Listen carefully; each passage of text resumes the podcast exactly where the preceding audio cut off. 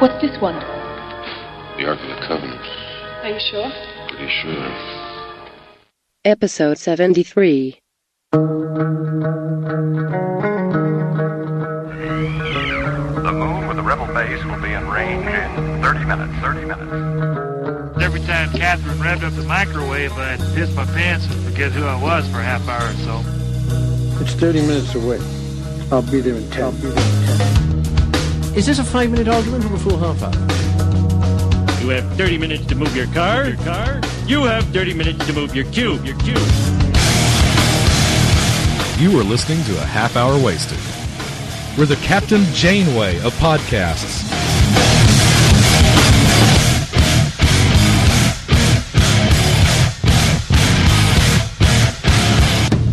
And now, here are your hosts, Brad Milo and Frank A. Rincon. And he was all like, "Just go outside and get. Why don't you get your skirt while you're at it, Stephanie?" Stephanie, Yeah, he called me a girl. He thinks he was saying I was a girl. 'cause who's I was, Stephanie? Me. He was calling me Stephanie because I was cold when we came in the building. And I said, "Man, "It's cold in here. I'm gonna go get my jacket." He says, Captain "Well, go Janeway wouldn't be cold. Get, go get your skirt while you're at it, Stephanie." Captain Janeway would be wearing her officially licensed apparel from. I played that open just for you. And you know what? Those suits are they're cold when they need to be and warm when they need to be. By the way, Frank's here too. I want one of those. I don't, don't I don't want to talk to anybody. I Mm-hmm. don't care. I've been in this. I, I I've been uh, the, probably easily the last twenty four hours. I've been um I've been very sarcastic. Just I don't know. I've been feeling like it. We got Bill Hmm. McDonald in the house. I'm feeling less sarcastic. Won't And you? Frank's here. yeah, I can be sarcastic. Aw. That's what you get for calling me a girl. Well, you well you're all chilly. Need your skirt too. You know. Why don't you get the curlers I for your wore my hair? skirt, I'd be colder than I am now. Oh, Yeah, that's you see true. that? Yeah, you should go get your rain. pantsuit then. Welcome to Half Hour Wasted, episode Hey, Keely over 73. here. Mm-hmm. 73. That's Episode 73. Who are we sponsored by, even Brad? more than 52. We're sponsored by Discount Comic Book Service. yes. Discount Comic Book yeah. Service is our favorite uh, place to get comic books. You can save up to 40% on Ooh, monthly yeah. uh, monthly publications. What do you call those? Floppies? Monthlies? Uh, I call periodicals? them monthlies. You can call them floppies. I call them comics. yeah, you can call them that. You can also get trades, You can go or as I like to call them, bounded monthlies. pound monthlies.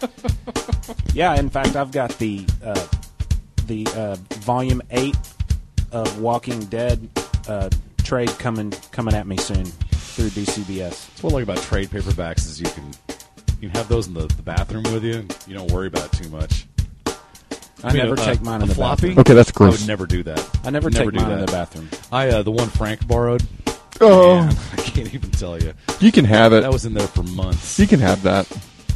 Go to I'm not gonna discount- tell you. I'm not gonna tell you what I did to your And showcase. You know what? It, it was it was flagged even before I gave it to you. So uh, Oh, my apologies Lord. about that. Go to dcbservice.com to get fantastic specials on your comics and have them shipped to you up to four times a month for a nominal upgrade fee or flat rate shipping of five ninety five for for uh, monthly shipping. I think you should have DCBS send you Fantastic Four. That's what I would do, and probably a couple other titles because it's so economical and just so dang smart.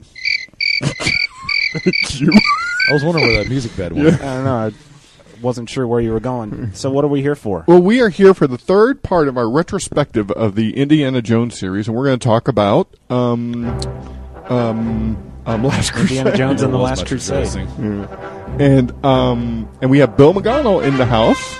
Thank you for letting me be here. Oh, we are. It is our pleasure. And um, after this, we will be releasing Crystal Skull, but uh, well, not right away, but right eventually. away. And that's already been recorded. Actually, we recorded it right after we saw it. So And I've seen it an additional time since we recorded that. Not that I'd really have that much more to say, but you know, Of course, I never- dies at the end of the movie. Oh God, should I not have said that? no, everyone knows he doesn't die. Whoever sorry, who's I'm ever kidding. I haven't seen, seen the the, movie yet. Young Indiana Jones Chronicles I haven't seen the knows movie he does yet. not die at the end. Good point. That's true. So That's that is true. not He's- a he's an old spoiler man. alert. Yeah. That is not a spoiler alert. Not a spoiler alert. So this is your first time here to, uh, during the retrospective series, Bill. uh, Ah, yes. tell us what you think about Indy. And, Well, I, and I, I've the mentioned movies and before stuff. in podcast form that I think that uh, Raiders of the Lost Ark just might be the best movie ever made. I think it's definitely in the conversation. And That's I a think bold the, uh, statement. you know, I I you know I was there as a as a as a young adult um, for all three of those movies, and so Oh, you know wow. I got to, all right.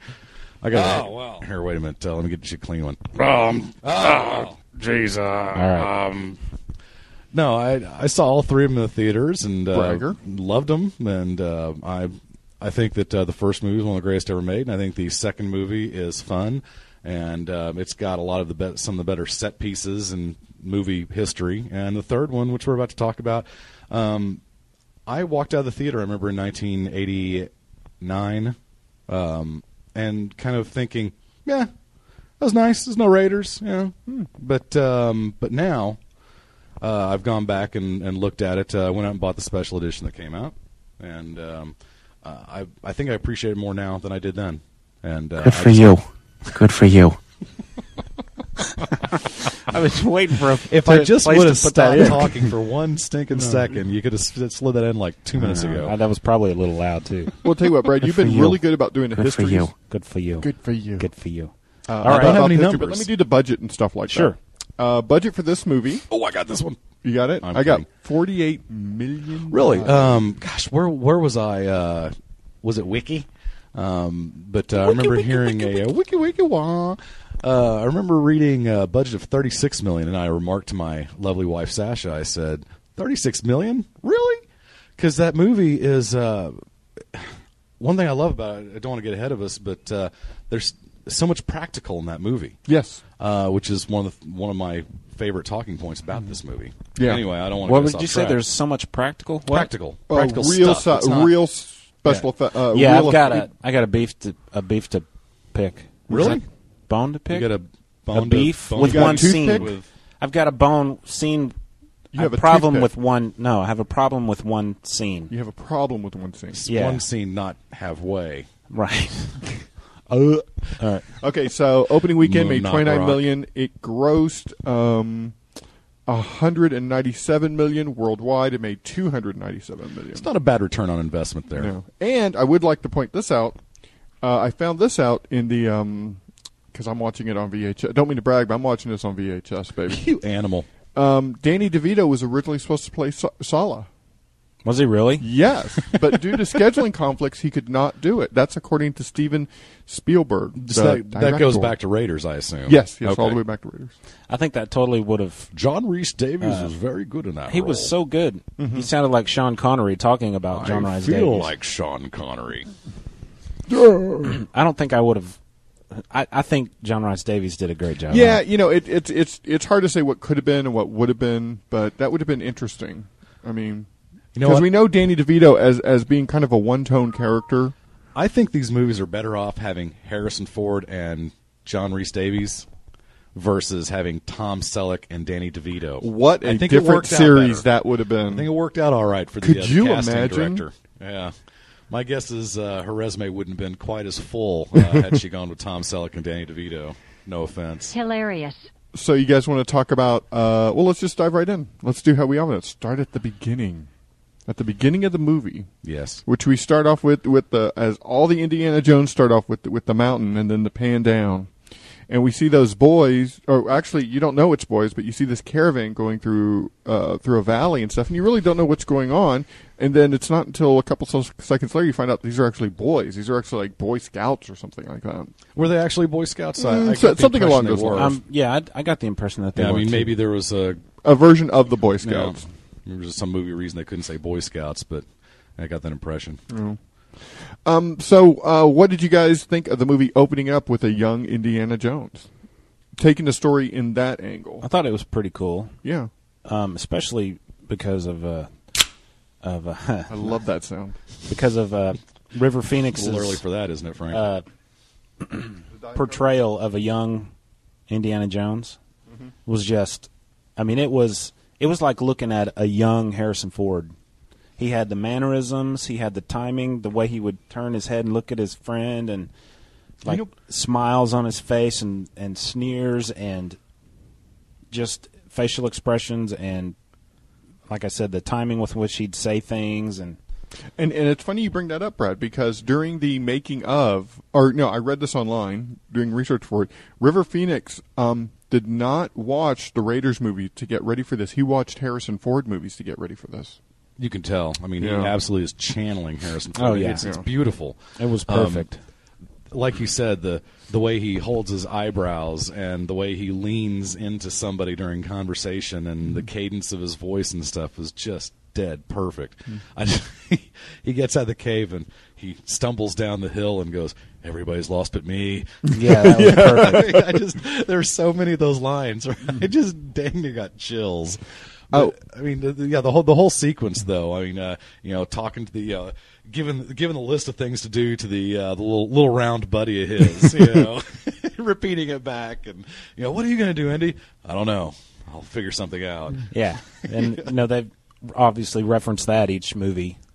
Well, what was nice was this was not this was not uh, you know River playing Han Solo playing Harrison Ford playing you know I mean this was this was really him. Um, I mean, just absolutely bringing to life what Indiana Jones uh, was like back in 1912. Um, So he was 13 years old at that point because according to the Okay. um, what's the name? Young Indiana Jones Mm-hmm. Chronicles. He was born in eight- in- 1899. right, 1899. Um, the concerning the looters and the um and the guy that that Indy would eventually adopt the look Right, of. Um, right. What you guys? Well, I cause, mean- 'cause I have a very very, I, I think that they're well. Dip, dip, dip, dip, dip. You know what they should have done? What? should have gotten C- Tom Selleck to play that guy Wouldn't that have been Whoa. great? instead of that no-name guy? oh my gosh, That would have kind Yeah. of been like a nice little tip to the tip of the hat. a nice inside joke too. Yeah. and I stuff. almost That wonder if would've that been pretty guy cool. was like Harrison's, uh, you know, stand-in or body double or something. Because you don't know, know. until you saw his face, it was Harrison Ford, Mm. and of course that was part of the part of the trick there that Spielberg is playing on you. He obviously intends you to think that. Yeah. Um, then then I, I thought it was interesting. Uh, did they do this on purpose? Where the first time. You know, he, he brings up the cross of Coronado and he raises the hat, you know, the bill of his hat, and you see that it's not Indiana Jones. But did they do in Raiders of the Lost Ark? It's now been a month since I've seen it again, and uh, in the is the first time you see Indy's face. It isn't when he gets up to the idol, is it? No, it's Okay. um he's uh, um it's a good five minutes into Raiders before you see him. But what happens is Right. that everyone's following him. You're seeing the guys follow him in Raiders, Okay. and then eventually he stops on the hilltop and turns around. Oh, good point. Yeah, he's, he comes out of the shadows Yeah. under the okay. Because I was thinking he uh, the first time you see you know not Indiana Jones, uh, the the gold of the cross is gleaming off his face, lighting him up. You know, providing Right. an extra light source, and they did the exact same type of shot. When Indiana comes up to the idol in Raiders of the Lost Ark and is trying to figure out how much sand to leave in the bag and all that, Um, you you can you can tell, and and you don't realize this until later on in the movie, but how that guy had an impression on um on Indy since he had such a strained Crusade. relationship. Oh, how he had a um. Uh, a strained relationship with his father. I mean, he couldn't relate to his father. His father was an academic. He was he wanted to be an adventurer, and that's what this man was. And that's and he eventually adopted this look because he wanted that adventure. I just it hit me. Uh, I don't know if it hit me. I'm sure it wasn't for the first time uh, while I was watching it uh, a few days ago, but just the idea that Indiana basically becomes this man, and it, it's not necessarily as far fetched as it sounds because this this guy, um, this this prospector, uh, whatever, Looters. uh, this I was calling him looter. looters. Okay, well. I mean, the, the sheriff apparently thought he was a legal treasure hunter, whatever that uh, counts for. But Yeah, the judge I- got uh, the, the sheriff got paid. on I got paper, the you could just impression tell. Mm-hmm. that this guy was not bad, not a bad guy, but he was resolute, and you know he. I think that Indiana Jones is so put off by the way his father deals with him, and was so impressed, you know, literally impressed, not necessarily you know infatuated with, but literally impressed by the way you know this guy you know dealt with him, you know, you know you you lost this round, kid, but. You know, You don't have to chin up like it. or or whatever. Yeah, you don't have to like it. God, what a great line! And then he gives Indy his hat, and there's no chance that that's the same hat he's still wearing. No. You know, in the They future. just adopted the the style. I'm looking at Internet Movie Database, and that character is um, credited. uh, The name of the character in the thing is Fedora because he was wearing a fedora. Um, So he doesn't have a proper name then. No, and the reason I know it's him is because when I click on Fedora, it takes me to a character bio. One of the quotes it has listed for that character is "Dig with your hands, not with your mouth." Right. and that's that guy did say that. So Yeah. that is this character Fedora. You know, it, it's funny, Brad, because I read the um after I saw the movie, I I picked up the paperback. Mm-hmm. You know, uh, the, Wow. the movie adaptation of it, and throughout the whole book, they refer to him as Fedora. Rob, if I remember right, Rob MacGregor wrote the novelization of Indiana Mm-hmm. Jones and the Last Crusade, and then he wrote six additional Indiana Jones books Mm-hmm. that were published after the Last Crusade that take place.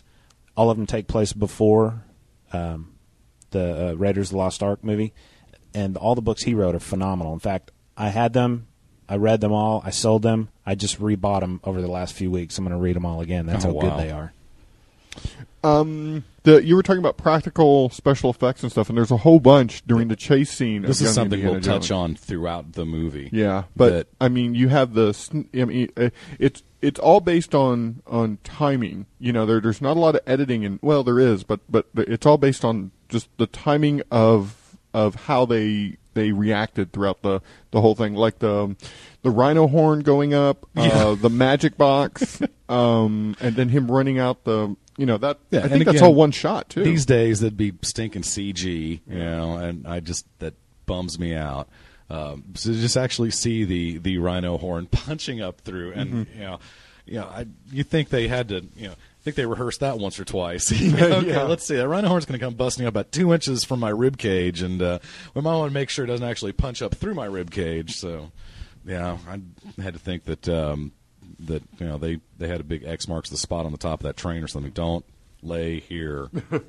But it was amazing. Like you said, it, it felt like one shot. Um, and you know the the big long shots is you literally see him you know running across one train, hopping down, you know hopping up onto the other, you know the next or the next car, and you know running across that, and then hopping up onto the next car, and just you know these these great long shots that uh, I don't think Spielberg is necessarily famous for. He does a lot. He does lots of sweeping, establishing type shots, but this was in the middle of the action. I just thought it was a it was a cool way to frame up you know the action that was going on. You know, it was it was a, a total profile. It was such a, a comic book look. You know, just you can I can easily see a panel you know in a comic book with just a long shot with like three or four train cars and a Yeah. Mm-hmm. profile and the characters you know you know bounding up and down. You know, I just I, I thought it was just great. And again, you know, um, this just in Spielberg is pretty good.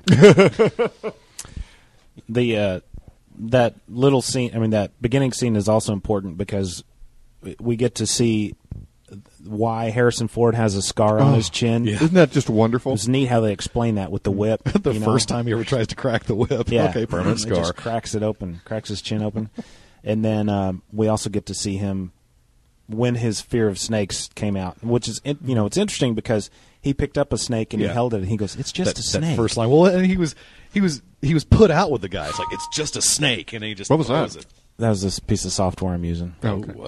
when I because I haven't paid for it.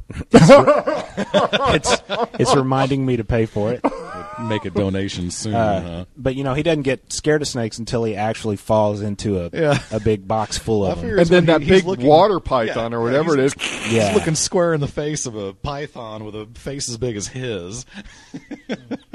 Uh, the man in the Panama hat, um, the guy who actually got the cross, who was who- Fedora. uh, um, not not the fedora guy, but the, The guy in Panama the- guy. the guy in the white jacket? Yes. Um, His I name is kin- Paul Maxwell. That's the actor's name. I kind of dug him, and I like that. Years later, we see him, and Indy is still after this, and he still Yeah. he still has the same message. This belongs in a in a museum. yeah. Um, So do you. Yes, that's another good. That belongs in a museum. So do you.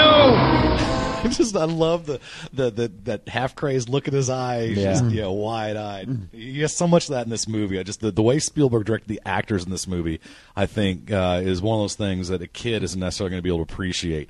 I think us adult types now uh, can and do appreciate it, and just God, Spielberg did a great job. Oh, I did want to bring something up. Um, let me look.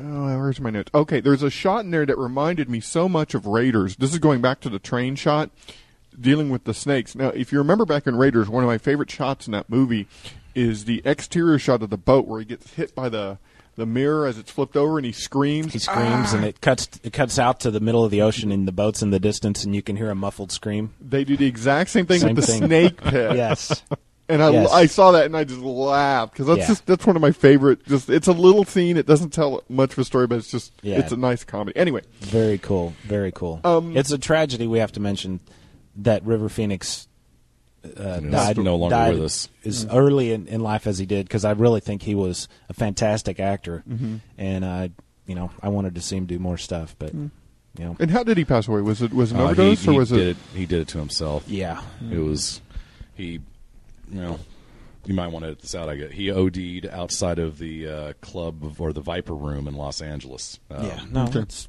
don't 10, have to 15 edit it. I years mean, ago. it's what happened. It's a fact. so. yeah, Don't do drugs. indeed. Yeah, the the one thing about that whole boat scene that I that I kind of really rolled my eyes at was, uh, so after Indy gets the cross and there's that whole fight, and he decides that his his way of escape is to jump off the boat, yeah, and then luckily for him it blows up. Well, how But- else is he gonna? I escape? know. that just struck me as funny. I was like, really? That's your that's your plan? your big uh, the plan? Rampaging seas at night. Heaven knows where land might be. Yeah. You know, luckily, the uh, when the boat blows up, it was the And they little, get- little swim ring basically drops right on top of him. and that's another thing where luck just plays that beautiful in, role in his all life. of these Indiana Jones movies, like we said earlier, he's like the luckiest guy on the planet. You know, like things just happen to Yeah. fall into place for him. Mm-hmm. Like the the the floaty ring happens to Yes. land next to him when he climbs back up off the cliff at the end of the movie after going over it with the tank Mm-hmm. and he's sitting there and all of a sudden his hat blows right back into Yeah. into view in front of him you know just everything is lucky for him Well, Mm-hmm. and that's one of the one of the other um, um, recurring themes of this movie is that yeah, it's just it, it's not you know making your luck; it's just blind, stupid luck It's- that he it's- lives through some of the stuff he lives through. and and I think that that comes down to he he is a good person and and just fate is on his side that that he is always trying to do the right thing and and that's just why he he ends up in these in these situations i mean i mean if you think about i know it's a movie and i know it's all rehearsed but i mean if you just think about some of the situations he's in it's like whoa and he gets out of them it's like wow It was a great transition that they used to get from 1912 to 1938. Yes. Mm-hmm. You know, he says, like you said, you don't have to like it. And he takes his hat, and puts it on the kid, and bends his head down, and then it cuts to Indiana Jones with his head down, and he he raises up, Mm-hmm. and he's got the bloody chin, and it's a nice little transition. The I way wouldn't they mind. did that. I wouldn't mind. I'm not asking you to do this. I wouldn't mind IMDbing uh, Michael Kahn, who's the editor of the movie, who I thought just was phenomenal. I a lot of times you see movies and you think, well, that was a little clunky or that worked, but the Michael Kahn's editing, um, and I'm sure he's done billions of big movies out there because I recognize the name. Um, but it just seemed like every edit was no, it was just right. You know, two frames later would have been wrong. Mm-hmm. He did it just right every time. And that that one edit, you know, you just there's so many times where the technical half of the movie gives you chills, not to mention the storyline and the acting and all that. IMDb credits George Lucas as an editor. Also, he's uncredited Interesting. in the movie, but it says Michael Kahn and George Lucas did some Right. editing because we all know George likes to edit his own stuff. Yeah. Um, you know i one comment mo- moving into the classroom scene before Hang on, we now we're in 1938. No, we're not. Oh, yes, Brad. Let me, let me we do need my, our history lesson. My history lesson. Ah. Brad's history lesson brought to you by Rainbow Frank's Bread Store. For all Sorry. your white bread needs and your rye bread needs. And your pumpernickel bread needs. Ah, Okay, Brad. What are we going to learn about today? And your twisted oh, it's Frank's Italian Bread roll Store needs. commercial. Oh yeah, thank you for it's Frank's Bread Store where we have all types of bread you want. We have upper- My mouth is so dry. The bread didn't help. I could use a drink now. I- I need it is, if there was just a Frank's drink store, this would be perfect. Oh well, you know what? That's our new venture, Frank's Drink Store. We have everything from water to flavored water. Can I That's take- right. Can I take some more bread to go? Oh from yeah, you Frank's can get drink bread store? and water at Frank's. wa- Uh, uh, what what was it? Beverage store. And if you could put it in a feed bag and attach it to my face, that'd be nice. All right, let's get our history I'm, lesson. I'm not much up for niceties. 1938. I see. Not necessarily in this order. Okay. Is these are some things that happened. The book publisher Simon and Schuster was founded. Still in operation today. Schuster could kick Simon's booty. I think He so. would pound Yeah, Simon him, was kind of a jerk. Pound him like a The like a Disney cheap film nail. Snow White and the Seven Dwarfs premiered. Can you believe that that Wow. movie is actually that old? Wow, I mean, That that's is interesting. 1938. and That's And those fascinating. dwarves I know. were not young then. No, you know what? Dude, that's seventy years ago. Seven I know. zero. I know. The um, it's That's interesting the that anniversary. that they would use the word dwarfs in a title of a major movie because you know nowadays they wouldn't they wouldn't the use little that. They'd people? call them like and the seven little people or something like Yeah. that. Well, now It's it's just just that, you know- Snow White and the Caper of the Magic Apple. Uh, Germany invades Austria, and Austria becomes part of the Third Reich. What about the kangaroos? I'd like to apologize to Austria. Douglas Aircraft unveiled the DC 4. Good day, mate. The Fair Labor Standards Act set a minimum wage of 25 cents per hour, Mm. which eventually rose to 40 cents per hour later in the year. It mandated a 44 hour work week, which was to be reduced eventually to 40 hours. All right. 40, which is obviously win. still in effect. Uh-huh. Yes. Howard Hey. Hughes sets a new around the world record at three days, 19 hours, and eight minutes. Of what? Not Of what? going Of the- outside his bathroom. Yeah. or running something? up. No, he flew a plane Oh, around the Oh, world. okay, okay. Yes. That too. And then obviously the most important thing to ever happen in 1938, which has affected us, all three of us in this room greatly. Indiana They Jones. invented insulin. No. Superman first appears in Action Comics number 1, June of 1938. Oh yeah. Arguably the first superhero. I still want to know how he can fly. Superman? Yeah. You know what? I asked this question once on a on a talk show. There, well, I don't want to get on a. I mean, he was like the tangent, but- Hulk. He leaps buildings in a single bound. There's nothing about him flying. Well, or when he having first X-ray when he first vision. appeared, Superman didn't fly. He right? leaped. That's what I'm saying. He leaped. His, his powers were were more understandable. It's like, okay, I'm super strong and I can jump real far and I'm fast. Um, okay, that makes sense. But you've got X-ray vision and heat vision and super cold breath and what? yeah, Really? Um, uh, Oh, I, tangent, I, I, sorry. uh, uh, you can chalk it up to magic. Just say magic. You know what? I like magic and I like Superman. But um, Thank you, Jerry Schuster and Joe Simon. Oh yeah, really. Um, Hope I okay, got those names right. so I, I jump into the classroom scene, and Bill, I know you haven't seen Skull. This doesn't ruin anything about Skull. Oh, okay. but Indy says this line. He says seventy percent of all archaeology work is done in the library, um, not digging around. And you remember that Yeah. scene in in Skull where he tells that kid in the library, If you want to be a good archaeologist, Yeah, just- you got to get out of the library. Yeah. I think that's Nice. definitely a, a play on that line. you think? Yeah, definitely. I mean, ti 20 years has passed. You know, uh, 19 years has passed since since uh, the Last Crusade up to Skull, and it, you know the times have changed. Indiana Jones' outlook on life has changed. So Well, it, I, it I does never got nec- the impression that he meant it when he was telling his class that. I mean, he says, you know, an X never ever marks the spot. You know, he tells it, but he's he's recovered. You know, he's gone and uh, you know he's done the the the first two movies and whatever other adventures he's been on we don't know about. So he knows that it's like that. He's just trying to keep his class from get, turning into big heads. And I, I guess you you know the idea that you can't just blindly go out and archaeologize and just start hitting things with hammers and digging things out of the ground. You know, it probably takes experience and touch and Well, I whatnot. definitely. I mean, um, I've said this for um, Indiana Jones is the worst archaeologist in the world. He just, I mean, he, he'll go into a room and just tear it up just to get something. You know, he totally just. Archaeology. He's just the worst. He, I'm sorry, Indy. You may know a lot, but you just think about every time he walks into a room. It's just like it's, it's like a three year old on sugar. Just ah! Oh no.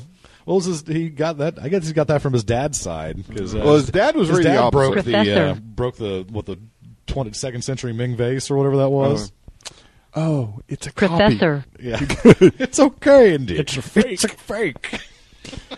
Um, there is there is one little key scene when he gets that letter from his dad, the book. I, I don't know if you guys noticed, but he he holds the book far away from him, like he's having trouble reading. And I Who, guess Indy? it- yeah, Indy, um, because it's from Venice, and he kind of holds it kind of far away with his hand. And, Well, and- there are times like when they're on the blimp later, when his dad says, "We got lots of work to do," and he scoots around. He opens the the diary up. Indiana pulls his glasses out, and puts Yeah. them on so he can see. and I, I guess that's just just a very small way without without you know hitting over the head with that. Indy's getting older. You know, he, Well, let's he- see if it happened in 1938. He was It's 30. too- He was 39 years old at that point. So I mean, I'm I'll be 39 actually in in uh, two days. Wow. From recording Oh, this, but nice. um, Nice. I I'm, I am also experiencing things like that. Like my kid will say, "Hey, Daddy, look at this," and they'll like put it right in my face. Yeah. And I'll have to like push it back to look at it, even though I'm wearing contact Well, I don't lenses think you're or supposed to something. be able to see Yeah. things that are like two and a half centimeters in front of your corneas. I guess not. Oh. Oh no. Well, okay. Hey, um, that Well, was a that's great it. That episode, was everybody. Um, I'd like to invite us to join us for uh, episode seventy-four uh, coming up next week. Superstar. Hey, what do you guys think of the bad guy, Donovan? Uh, I liked him. I didn't Mm-hmm. like him as much as Belloc from Raiders, but uh, he was interesting. I mean, especially you know, come to find out that he was the was a bad guy. You know, Mhm. at first he seemed like a a nice, sincere guy. He Mm-hmm. said, "Don't trust anybody," and then of course, you know, we hear his voice first before we see him because Mhm. he's sitting in that chair and the chair's got its back turned to the camera, and. uh as soon as Classic you heard bad that guy move, voice, though. yeah, as Yeah. soon as you hear that voice, you're like, oh, no, Oh, I've been had. Indy, you stupid. Well, but he gave him good advice. If Indy had not trusted anybody, he wouldn't have gotten himself into that predicament. Um, I do think uh, it's interesting though that uh, as Indy. He tells his class. He goes on that, that, that short rant that ends with "an X never ever Mark- marks the spot." Well, what's the first thing they do when they get to the library in Venice? Is X marks the Yeah, spot? He even says it, and he Yeah. looks he looks embarrassed. He's like, X marks the spot. That was that was actually a lot of fun. I I can remember being in the theater seeing that and everybody laughing. That was just a great play on play on words or play on situations, I guess. Um, what would you guys think of of what was her name? Elsa Snyder. Thought she was incredibly hot. Her name was Duty. yeah, Allison Duty. She hasn't done much after that movie. I looked it up. and She's in like a couple of things. It's interesting. I, I wonder if she decided to go have a real life after uh, after a short movie career. She probably um, decided, you know, I'm I- movie, this- movie making. this not for life me. of she movie did a- making. Mm-hmm. an occasional actor. I mean, acting job since then, but But she she is yeah she, she was just a beautiful woman and I love the scene with Indy when he finds out that, that this doctor is actually a woman is just how he starts flirting with her and just he throws on that Indiana charm and and um and uh, uh Brody is just kind of like "Ugh, come on let's go but isn't that funny it's just Indy's just such a you know he's such a flirt He can't help it. Yeah, He's he a really can't. scoundrel. he really is That's funny. I'm wearing a shirt with Indiana with Mm-hmm. and again, Han that- Solo on the front. This that, is that harkens back to Fedora. Fedora was a scoundrel. Indy becomes a scoundrel. I mean, not a scoundrel in the way that Harrison Ford does. but- I'm nice men. I just it, it's interesting to me how Indy really becomes you know Fedora. Mm-hmm. I mean, just you know, in, in almost all ways. Is it just me or in this movie does do things even more so fall into place for him? Is is it are these riddles easier for him to to figure out? I think there there's a number You know, of he- points He, in the didn't movie. search that long for the X. Then he goes down. Boom. Yeah. Mhm. He finds the dude in the casket. I mean, Could it be was Sir like, Richard. You know, half the work was already done for him though Well, because yeah, because of it, because of his dad, he Right. just need to interpret it, the clues. Right. It, it wasn't it, it wasn't him actually doing the work. It, it was just him having to um, to figure out what this is and stuff. And you know the, the whole rat scene that was that was actually a lot of fun uh, when they, when they're in the catacombs looking for rats. And you know what's funny? His dad his dad has a fear Rats. of rats too. Yeah, the look on Sean Connery's face when he says, "Dad, there were rats." rats. It's like, Big oh, ones. yeah. So you know, It's Indy perfect. has his snakes. He has his rats, Yeah. and then uh, if you see Crystal Skull, yeah, I guess you'll see a future thing. I don't want to bring that up, but And then of but the- course, um, you know, when they go down in the catacombs, we uh, he sees the ark on the on the wall. Oh, God. And I played it. I played it at the beginning of this episode, but it Do it calls again. for it. Yeah, please. What's this one? The Ark of the Covenant. Are you sure? Pretty sure. Yeah, you can definitely hear that that That's Ark, the of Ark the Covenant theme, theme. from Raiders mixed in. Mm-hmm. John yeah, Williams it is was nice. awesome. John Williams, he did. I really enjoyed the music in this, and I paid Mm-hmm. special attention to the music in this one, and it really it flowed, it worked, it was really pretty awesome for me. Um, I want to talk a little bit about the about that boat scene with the guys in fezzes. First of all, guys in fezzes are cool, right? Fezzes, yeah, the little the little The Turkish fez guys. seems like the most uh, the most outrageous tool, you know, or the most outrageous hat. To wear. it, it doesn't seem functional. It in, doesn't in seem almost functional any at way. all, but dang, it looks good. I've had a, uh, I've, I've actually got a fez. I don't know where it came from. I think I got it from my grandparents. Um, but yeah, you put that on when you're a kid, and it's like, okay, it's not blocking the sun. It's uh, it's made of heavy felt. Um, and it has a tassel. Yeah, I'm not sure exactly what the. Yeah, it would be interesting to talk to someone and find out what the uh, you know what the reasoning behind. Oh, that I know the particular reasoning shape behind of it. hat. Makes you look cool. I like That's that. it. Mustafa wore one. Hmm. I like that. Uh, what do you guys think of the boat chase? I liked it. I thought Mm. it was cool. Yeah, I thought it was pretty cool. Loved it. Loved the way the um. I didn't write the the gentleman's guy, uh, the, the bad guy's name, but but the but the um, the guy who's who's swore to protect the uh, the ark for the rest of his life. Um, I I love that line he has about like um, my soul is prepared as yours. Is yours. He bluffs him, I and, got it and right here. Hmm. Indy Indy blanches. I mean, Yeah. Indy's the one that blinks. you don't let go of the dogs, we'll both die. And we'll die. My soul is prepared. How's yours? And that's a Mm-hmm. great line. Blink. Yeah, that's a well, that's a- and that was the first part of the movie where I was just blown away by, wow, this is, this is, those are actual boats. Uh, those are actual things blowing up, and that whole sequence right before that line with the screws on that ship. It's like those, you know, it's obviously a prop. It's obviously not a real Right. boat, but holy crud, you've got an actual propeller actually chewing this boat up that they're actually on. And, Yeah, they're- you know, I just I, I, that blew me away. I mean, you know, they're going to get chewed up if they don't get out of there. That Move really your looked knob. like like Harrison Ford on that boat. Mhm. Oh, it I'm sure it was. Yeah, I'm sure it there was. was that one part when the when part of the boat like those Yeah. two big planks Yeah. lift like the propeller hit just right and it almost exploded up at Yeah. him. And I thought, oh gosh, it's going to hit him. You know, that was that's was obviously kind of dangerous. Duck, Doctor Johns. Yeah. The the one problem I did have about the boat chase was how it ended. It ended very politely. It ended with them getting to shore, the guy explaining that he was there to, you know, I'm going to protect the, the Grail, and then he gets off the boat and kind of walks away. Well, he made it. He cut him a deal. You know? Well, and he tells him where uh, where where Papa is too. Yeah, but uh, so I, I guess I'm kind of confused about like because they they are sworn to protect the Grail, Yes. and here they are having this fight, and now it's kind of like Well, I he mean, said- well, what, what how did how did that transpire? Because I'm not remembering. Indiana says, "I'm not after the Grail. I'm after my father." Oh, was that it? Yeah. Okay. He says, "I don't want the Grail. I'm looking for my dad." And he says, "Oh, well then, may God bless you on your quest. Your dad's being held in the castle." Thank Mm-hmm. you. Okay. I And it wa- couldn't remember how that. It was interesting though that the brothers of the cruciform sword were not kind of stationed around the outside of the the city, uh, whatever whatever they call Petra in the movie. Mm-hmm. Mhm. It, did that even have a name? I'm sorry, we're getting ahead of Oh, ourselves. um, I mean, it You was mean the- that thing in the canyon of the crescent moon? Yeah, that's uh, um, I- literally, actually, in real life history, is the city of Petra. Right. And I don't, you know, I'm not going to go into well, the. um, we'll we'll get to it, but I mean, they were there to protect it, but they all got killed by the Nazis. But we're getting ahead of ourselves. Oh, okay, that's right. Uh, yeah, okay. Oh. Um, the kissing scene between uh between the doctor and Hey, um, I'm sorry. Could I back up for just one half second? My apologies. Uh, that uh, the scene where they're uh, where they're down in the catacombs and that, that great line. You know, what's this? You know, the, the Ark of the Covenant. Are you sure? Pretty sure. That was just one uh, another moment where I thought to myself, who can pull off a line like that, like Harrison Ford? and I couldn't help myself. I imagined Hayden Christensen saying it, and I vomited. Ah! Why would you?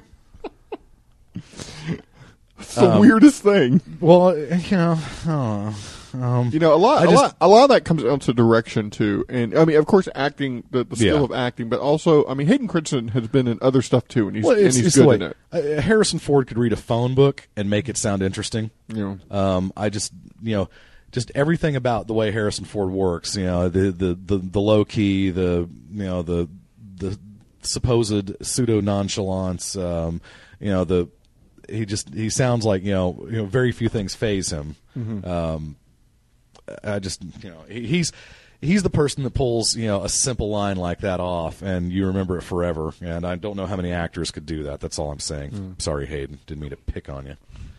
Um, Alexandretta is the name of the city that you were Yes. thinking of. Yes. Um, the the kissing scene reminded me a little bit of um, um, um, Temple of Doom, in that Yeah. there, in that there was a lot of tension between uh, uh, there there was a different type of tension between the two the two characters. But she's the one that initiated it this Yeah, time. yeah. Because she shuts the door, and he even looks at the door like, why are you closing that? Mm-hmm. Ah, Venice. And by the way, his uh, his Yes. Scottish his The- Scottish accent. The is not Scottish good. lord with the tapestries. Okay, It's I'm not sorry good. that uh, that was probably the worst scene in the movie. for Well, me. listen here. The guy even says so. Listen.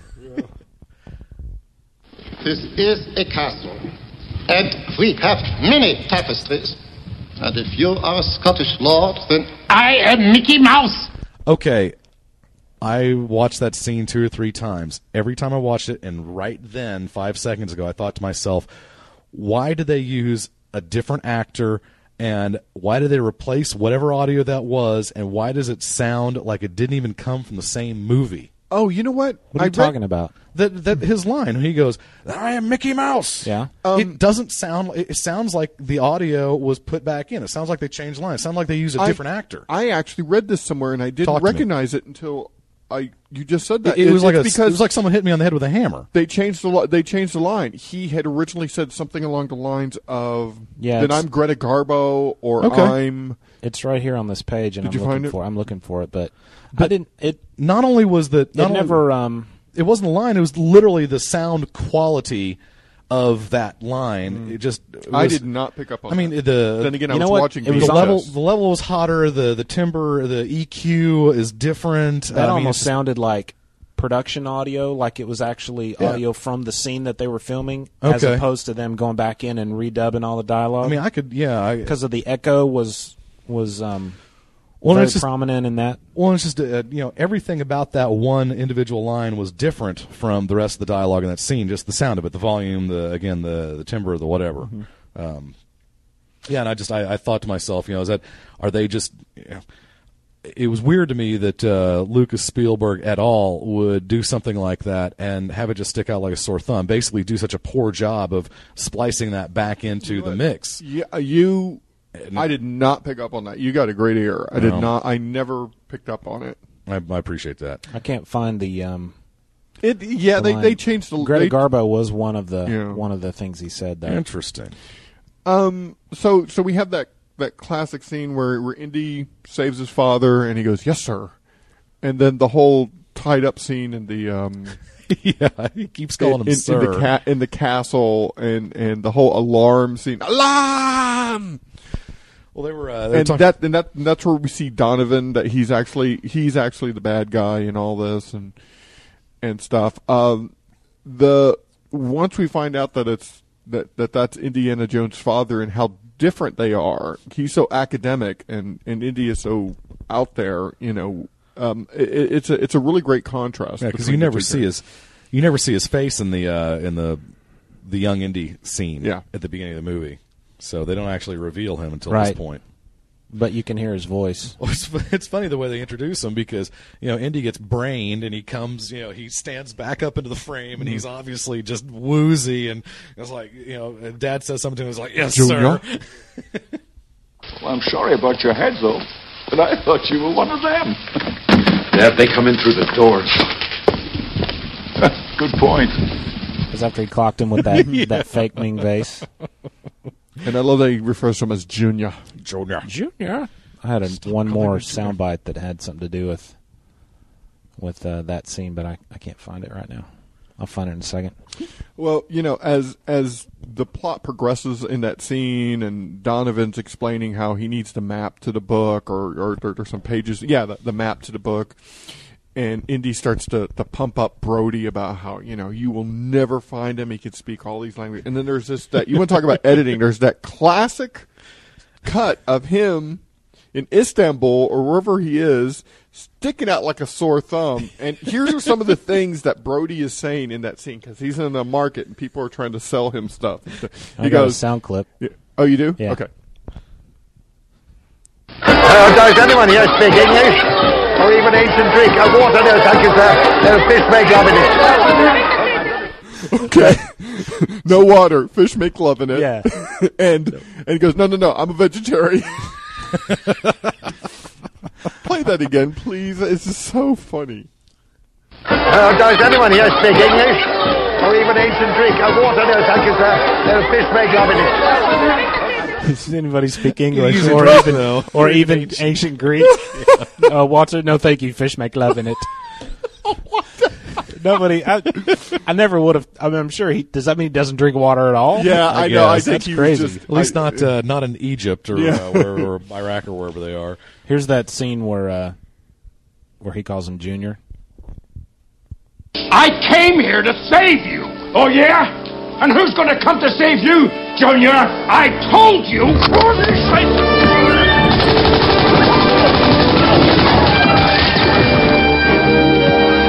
Don't call me Junior. Lucky for him, the, the fourth bad guy with the gun just kind of waited, uh, you know, for him to Randy to shoot him. Right. 'Cause he he rakes across the three guys right in front of him with the machine gun, and then they like cut to the shot of the fourth guy standing there with his machine gun, not shooting at Indy. I thought, He's in ah, shock. I know. Um, It's too bad for I like him. the whole bit with the with the fireplace. Oh, that was And so that- much fun. That, that- was so much fun. the He sets fireplace scene. I think it was. I gotta tell you something. Don't get sentimental now, Dad. Save it till we get out of here. The floor's on fire. See? He tries to Yeah. burn through the ropes and he drops it, blows on it, and just like lights it up.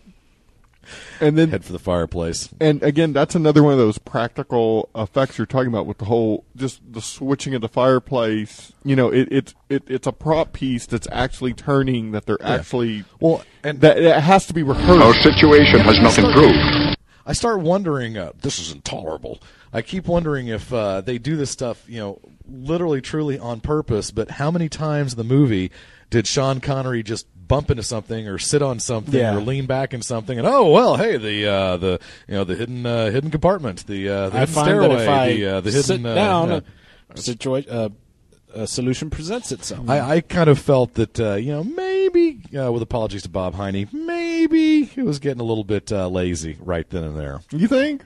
Yeah, sorry, Bob. I I, don't think- mean to bash this movie. Um, it's it, it, it's it's whimsical and it and it is Yeah. fun. I mean, if if you look at if you look at Raiders, and Raiders being the perfect example, Yeah. of of this series. That and then Indiana Jo- and then Tumor. Um, I'm sorry. Um, uh, Temple of Doom being so dark. This one is almost on the opposite spectrum. It's so light. It is, and, and it's really it's really awesome. Um, Mm-hmm. I have no problem letting um letting kids of any age watch that movie. I um, there's a couple places, you know, with the rats and whatnot that Mhm. might be a little bit weird, but you know, there, there's no melting faces or anything like that. Well, There's there no is a hearts guy visible turning out into of chests dust. or- at the yeah, end. that's there- true. you know, when, he yeah, kinda- when but it's not to me that he's not near as. I mean, it's kind Yeah. of creepy seeing all that hair come I mean, out when and Donovan, stuff. But mm-hmm. yeah, when the hair Donovan's hair Yeah. grows. I I think think my- my- I think my nine-year-old could handle this movie. Um, I, I like the fact that uh, um, Connery. I don't know if it's Connery or Spielberg or uh, Lucas or whoever, but uh, Connery really plays it for laughs, Mm-hmm. Mhm. and I don't know if he's ever, you know, has he ever done something that was just comedic before? I mean, he Mm, does I stuff don't- that's quippy. You know, Not that I remember. I mean, I've, you know, I don't think I've ever known him to do a straight comedy. We yeah, have I to look guess. Well, that his up. appearances on Jeopardy uh, Oh, were yes. pretty funny. Yes. but, uh, Yeah. but that was those long after he finished the indie movies.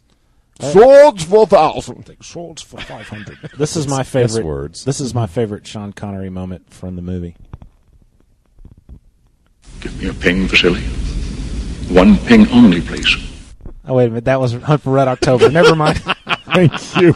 One ping only. I was please. trying to remember where the submarine scene was. in Which one was Raiders. Vasily? Um, One ping only, please. The great Sam Neill. Uh, motor, you know, the whole motorcycle chase scene. Um, let's talk about that. Any, any thoughts? Any? I couldn't figure out why every time Indiana Jones would save their skins, Mm-hmm. you know, his dad would look at him like, "Why'd you do that?"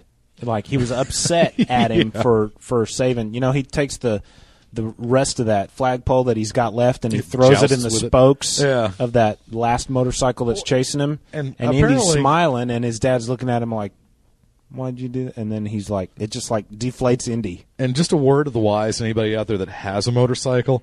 If someone ever comes up alongside you with a pike-like thing and looks like he's going to thrust it through the spokes of your motorcycle, don't let him because apparently your motorcycle automatically explodes. Yes, if that was someone pretty shoves funny. a pike through your spokes on your motorcycle, so you probably want to stay away from that. That's a good reason to wear a jacket and some gloves. That that and a was helmet. pretty funny. I mean, it was just like you know, there, there's that episode of, of Family Guy years ago where um, Meg is learning how to drive, and so she's drace, dra- um, uh, racing a, uh, an Amish guy who's on a horse and buggy, and they end up rolling off a off a hill. The Amish guy and the buggy explodes, and then the horse explodes. Toots It's says kinda like that. no. It's just like everything blows up. Yes. Don't let Toonses drive your car either. That's another lesson, even if it is a, an Amish buggy. driving cat. The cat who could drive a car. I love that. He drives around all love over the- the, the town. punchline, "Toots is Toots no." is the driving cat. That was quality entertainment back then. And then the great, And then the cat stock, with the- well, the, the stock footage of the car rolling down Yeah. the hill. Yeah, down it's the hill, always down the hill, same and down the shot. hill, and down the hill. But I love the I love the paw, the little key paws on the steering wheel. um, you know, uh, from there they go to Germany, and there's that great scene where he gets uh, Hitler's autograph, which is very funny. But that scene bugs me a little bit because it is so easy for Indy to get that map. Basically, they go to Berlin. Again, everything falls into place for him here. All he's got to do is find the girl because he knows the girl's got it. Well, it's 'Cause almost she like- wants the girl too. Almost makes you wonder if Spielberg and Lucas said there's so much plot going on here, we can't really mess around too terribly much in any one location. You know, we can't have this extended adventure inside, you know, the inside the, the Third Reich headquarters with Hitler and a chase scene and this and that. You kind of got to just get into it and get out. My boy, we're pilgrims in an unholy land. Imagine being in the at that point that was that was the den of lions. That Yes. was the worst place on earth you could be. Yeah. Mhm. And here they are looking for you know Well, and luckily for him, uh, Doctor Schneider just happens to be, you know, Strolling kind of- along the yeah, plaza. back The back veranda. around the edges of it, you know, Right. with no other guards or, you know, and, and I guess he does. Uh, he does tell her all I have to do is squeeze, and she says all I have to do is scream. That's the, you know there are a lot of good lines in this movie. Th- there are. Um, the, this the script was written well. All I have to do is squeeze. All I have to do is scream. And at that point, he goes, "Yeah, good point. Mm-hmm. Okay." Who's um, you know, just let, let's stop here for a moment, and, and we're about halfway through the movie. But who's the, who do you guys see as the bad guy in this movie? It it's obviously Donovan, but he's not playing such a big role in it as the bad guy. He's only had two small scenes.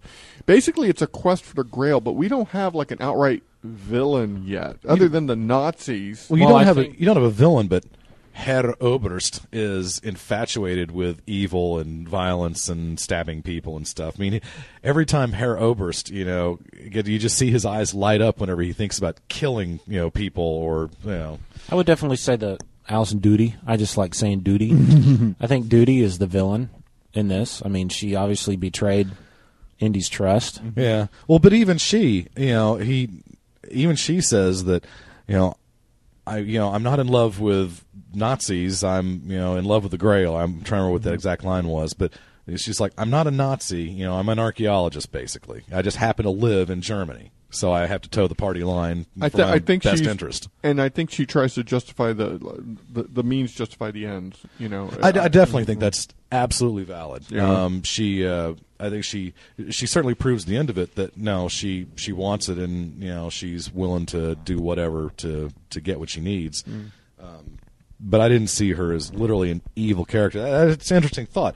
Maybe there, you know, other than Hitler, um, maybe there isn't one truly just black and white evil villain overlord in this movie. There, there really You know, i- there's- isn't. there and there are Th this movie uh, the the story is full of uh, shades of gray i mean Mhm. the the way you know indiana and his father it's not unconditional love there's a lot of you know resentment and misunderstanding and stuff and you know there's there's shades of gray all over i mean you wonder you know is is salah a bad guy for directing brody into the back of the truck which we think is the storefront you know Oh my gosh, that's there's such a good scene I- where he where he's telling him to run.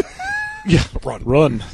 what? What? Run. Well, and, and Brody, You know, this- um, he he's- he seems like such an invalid during uh, parts of the movie too. You know, because um, Salah literally grabs him and starts dragging him off, and he's just he's got this look in his face like, oh, I just went to the Bahamas for a moment. You know, I want to I want to talk about about the the whole this argument that I've heard that this movie has has turned Sala and Brody into idiots. Mm-hmm. Mhm.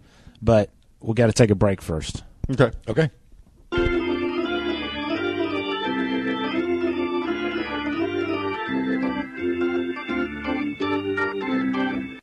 And we are back after Good. a pee pee break. I was doing a pee pee dance in Okay. Brian's chair. Thank you for that. Uh, you bet. so Um, we, I've heard this argument that this movie makes Marcus Brody and Sala out to be idiots. Okay. Do y'all s- I- see that, or do I- you agree? I do see that with Brody. I do not see that with Salah. Say, I don't see it with either one. All I see is these guys in situations that they haven't been in before. I would go with that. Yeah. You know, Brody, while he's well, they're in the marketplace. Brody is hopelessly lost. He, he Yeah. literally doesn't know how to save his own life at that point. Right, and you that know, doesn't- Salah has to drag him away. That doesn't make him an idiot. No. You know, and I- no, but, he's but, uh, also but, uh, not, he's not blending in well. No, you know, in the uh, and and marketplace Indy, either. I mean, Indy does build him up to the Nazis, but then later on he does say he once got lost in his own museum. Yeah, he was just trying to scare Donovan and, and Right. those guys. But I mean, I've read posts on message boards, and people are like angry that they took these two cool character that this movie took these two cool characters and turned them into what they were calling idiots. Um, Mm-hmm. I'm as, as really far as not I sure what they're remember, talking about with Salah. Yeah, I I think in in Raiders, Salah really never had to like fight or defend Mhm. himself. You know, he was always No, he's just information and moral support. He, he wasn't. yeah, then he was. doesn't He, need to was be heroic. Right. This is the first time that we actually see him trying to do that. You know, when he tells him, "Oh, hide in here," and then he turns around and he's got the Mm-hmm. Yeah, fists he got up, the like dukes up. ready to, yeah, ready to punch somebody out. And I, I don't Then know. the I truck just drives away. well, and, and and at the same time, this is a lighter movie. This is a movie that has that you could argue has more gross. That has that has uh, Brad with his nasal spray. Um, that has that has that is lighter and and just funnier moments. And, yeah, and that's so- all it is to me. And I, you know, like these things I've read, and people have like said stuff like, "Yeah, that, you know, I this that ruined this movie for me, and I can't enjoy it because they made Marcus out to be adult." Well, I just don't see it that way, and I've Mm. never understood that. And if anything, I think it makes it more. It makes it funny. It makes it charming. When have we ever seen Brody swinging from a vine or anything? We have never seen that. He's a guy who works in a museum. He's, a, he's the headmaster of the of the school or whatever Yeah. he is. And frankly, he does not seem like that at the beginning of the movie. No. you know, and then the, no, uh, he definitely doesn't until he gets into an unfamiliar situation. Mm-hmm. Mhm.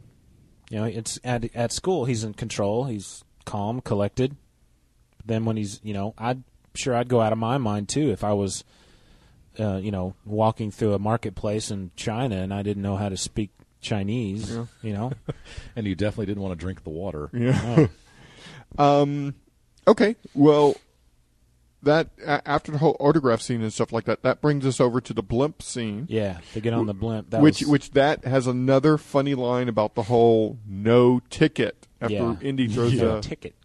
Well, And- also, it's uh, the first time in the movie, uh, unless there's something on the Coronado, um, where you obviously see blue screen or CG or something like that. Up until Yeah. that movie, it feels like the entire thing is practical. Mhm. And, um, you know, maybe they slide something in here or there. But, uh, yeah, obviously, you know, a lot of that is, uh, you know, computer generated blue screen stuff. Well, I don't even think it was computer generated by that time. Maybe it was Yeah, probably stuff- just just composite stuff. stuff like uh, well, not to get f- far ahead, but uh, when um, when they get the, the they're on the beach and they they get the plane Mm-hmm. uh, that's coming after them. You know, that's obviously CG as it goes overhead and then blows up. But Right. sorry, we're I'm sorry to skip ahead there. the only thing up to this point, like you pointed out, uh, that looked um, t- uh, composited to me was at the very beginning, the very opening scene when the scouts are riding their horses. Okay. There's some really, really, really wide shots of Okay. landscape and stuff. Yes.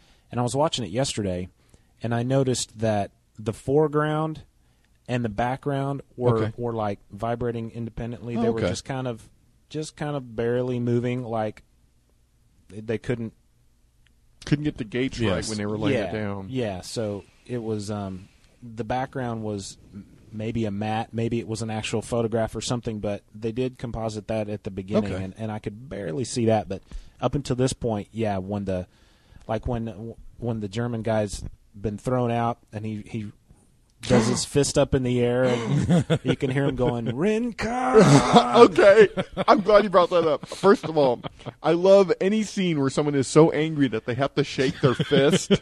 and when the Nazi is shaking his fist at the blimp, I just apply. I love that. The Death Simpsons. The Simpsons do that all the time. The fist shaking. What does that mean? It's just it's such an empty threat. The whole what is what is I'm gonna hit Come you. back here and I'll smack you. I love fist shaking. It's Bad the person. best. So they're they're on the they're on the blimp and they're talking. Yes. You know, and this is when Indy tries to open up to his dad and Mm-hmm. and you can tell that that Henry Senior just doesn't know how to be a dad. You know, cuz they said after his after his mom died, after Henry's wife died, Henry was never around. He was always off chasing Mm-hmm. Mhm. things and looking for things and yeah, I know you want me to buy you. I'm sorry. Well, I and will what's- when I get the budget. What I think is uh, it's it works for the movie, um, but uh, he he tells Indy that he believes he was a great dad. Yeah, I how never many times told did I you to- make you finish your dinner? How many times did I make you go to bed? Yeah, you know? I never told you to do your homework or you clean your room. And, and when you're a little kid, that's kind of what you want. But I guess as you grow into, as an adult, you start to get lost and you need guidance, especially in your teenage years. You know, it's Yeah. very you do get very rebellious, but you still need some, some something to rein you in because. Well, you know, and you when can't you're a just- teenager, the world is your oyster, and, and and you're learning independence, and you can do whatever you want. And it doesn't mean you need well, just simply embedding rote knowledge into your head does not qualify as parental guidance. You know, which is you know in the, in the first scene, you know, Indy's desperately looking for his dad's help, and his dad says, "No, one to twenty, you know, Mhm. in Greek." you know, just- and he just he kind of pulls a you know. He kind of pulls a Costanza. Just he just walks away from George Steinbrenner. He just turns around, starts walking, shakes his head. It's like well, this obviously isn't going to work. Then Andy brings up the whole thing about uh, duty, about how they were both Duty. involved with her. yeah, duty. And uh, here's a little clip from that. disgraceful. You're old enough to be her, her, her grandfather. I'm as human as the next man. I was the next man.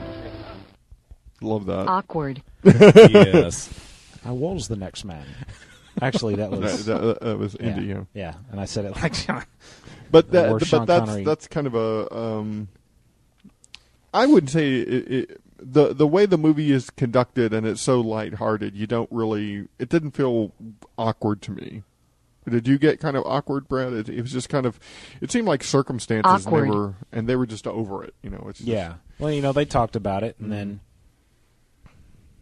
Mm-hmm. you know, and worked. And they just, I think it was like one of those deals that it was easier to just not talk about than Mhm. than lab- belabor the point. Yeah. Um, tank Well, tank scene. Hang on.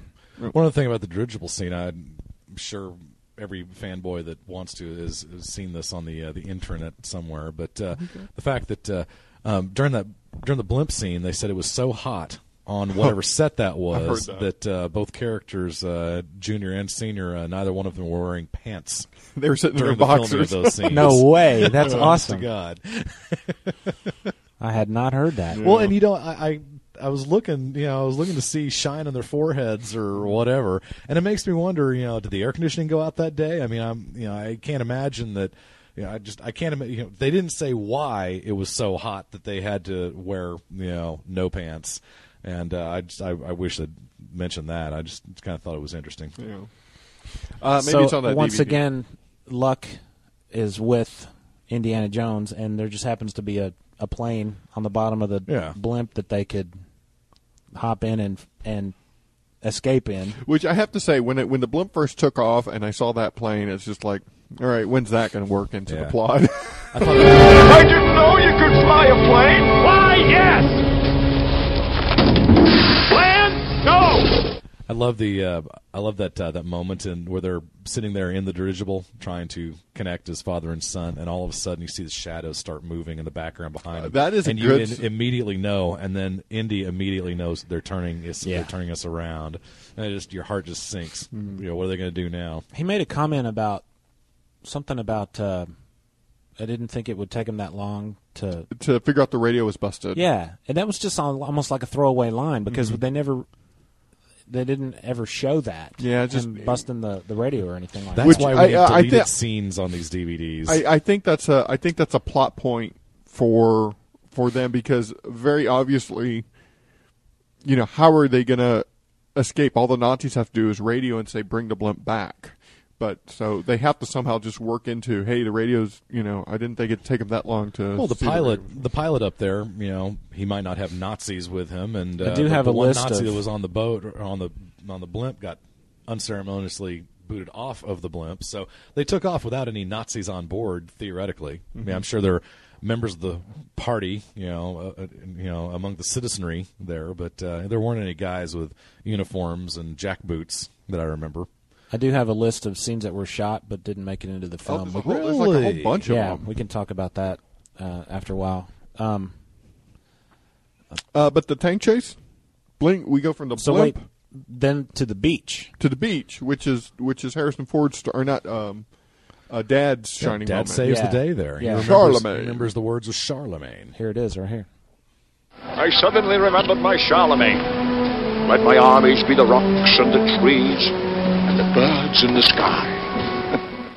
and it's, you know he so senior walks past junior and junior's just looking at him and is like there's with some real admiration there and you can see the the smile slowly form you know Oh, it was cool seeing seeing him attack all the uh, all the, the seagulls. You know, with those his, are uh, actually pigeons little- by the way Oh, pigeons. Okay, yeah even because you better. can't you can't train seagulls No. according to uh, imdb Were they like were they painted as seagulls or something? Oh, They were you know, seagulls. flapping around. You know, you, you put enough Vaseline on the Uh, they- on the lens. They you put can't tell. appliances on the uh, on the doves there. The pigeons. i like the tank scene Tank scene is a lot of fun and reminiscent of the first movie a little bit, not not much, but uh, I mean, there's a there's chase, there's there's events, there's things going on that um that result in just good timing and and and luck and and stuff like that. Well, in, in three of the four movies, there's a massive chase scene involving uh, motorized vehicles Mhm. near the end of the movie. That's like a staple. Mm-hmm. Yeah. In the in the I mean, Indiana mine Jones cart. movies. That's that's basically the car chase in. it is, Temple but it's Doom. not a motorized vehicle. Yeah. Mm-hmm. So that's why I put that caveat in there. Yeah. Uh, again, um, you see Indy's blind luck uh, rear its head um, to Indy's everlasting benefit as he's hanging on to the uh, the exploded uh, uh, you know cannon right tube Because his Mm-hmm. And- satchel got Yeah. caught around the Yeah. the And turret. you can- and you can see his panic. Oh yeah, he I mean, he knows is- he's he's he's getting he's about to get smeared all over uh, all over Hatar. That that is Or such excuse a me, good Hatay. scene. Uh-oh. And again, it's just the gun going off in the tank and and the driver getting hit. And- Well, and the bullet ricochets like seven times before it finally gets the driver in just the right spot, and then he falls on the lever, which makes the thing do a hard right. And you know, uh, Indy went from see around Indy to okay, we'll uh, be back with Kingdom of the Crystal Skulls here in about uh, five ten years. Yeah. I only heard one Wilhelm scream, in and it's this during the movie. shoot. I think I Yes, heard on the- two, but it's during that scene. I tried to go back and isolate it. It was on the. It was the guy getting thrown off the tank, right? Um, because I, I heard it and then I went back and looked for it, and uh, my ding dong um, uh, program on my computer won't show me how far into the movie I was. So There's there's I one scene guess when they're in the didn't find desert it. and um, those those uh, guys that work for that organization. What's the name of that the, uh, the- organization? the, Grail Brotherhood of the- Protectors, the, Brothers Brotherhood of of the- Protecting the Grail Association. Yes. United Incorporated. Incorporated. What is the name of The, that? uh, the Brotherhood of the Cruciform Sword. Yeah, they're throwing grenades. Yes. And one of them, one of the German soldiers gets hit by a grenade, and Mm-hmm. as he flies through the air, you hear the scream. Uh, there might have been another one, but if there was, I didn't catch it. Ah! And again, The the Wil- Wilhelm is is a classic scream that's just used in movies before indie, but has just become a staple in Hollywood. Yeah. W- uh, w- maybe we can find it. We'll do put a link on it. Once you hear it, you'll recognize it. Ben And it- Burt uses it in all the indie movies, all the Star Wars Mhm. movies, It's and a- it's in several other. Yeah. movies. His own little in joke. Yeah.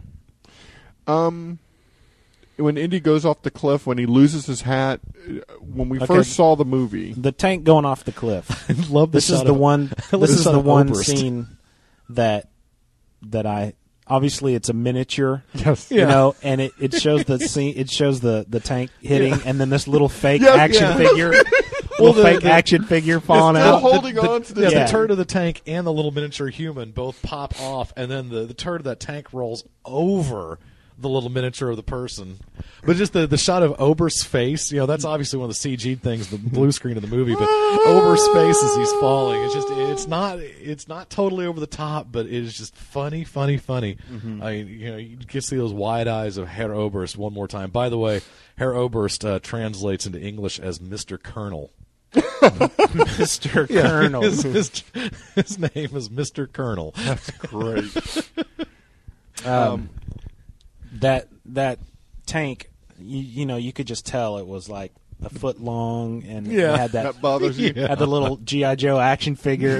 In it, Yeah. you know, it, I mean, that's the only thing really to me that looked like fake, fake. Mm-hmm. Okay, Yeah.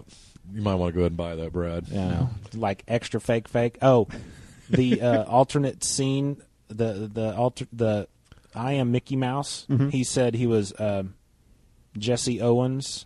Oh, was wow. another one, and May West was another one that he Mae said. West, that's Oh, what it was, wow. not Greta Garbo. Yep. So- So that's a uh, that's a dated reference that most of the kids in the audience weren't going to get. Um, Mm. I would bet you my next paycheck that that was Lucas making that change. Yeah, I, c- I could see that. Ma- Mickey Mouse is, was a better choice anyway. Yeah, Mickey Mouse is a great choice. No, no, no complaints with that. Um, yeah, the the whole hat falling, uh, the whole indie almost going over the cliff and stuff like that. That was I can remember in the theater getting like I remember because indie indie's hat does fall off, but it rarely does. And when it blows up and he's got that when it blows off and he's got that look in his eyes, you automatically you just think that I love that. that This is scene. it. He is when his hat dead. Mm-hmm. blows off and that camera gets right up in there on Yeah. his face. That's a great. That's probably my favorite shot of Indiana Jones in all of the Mm. indie movies. because there, there's fear, there's real fear in there. It looked like real panic on his face. Mhm. Like I'm really gonna die.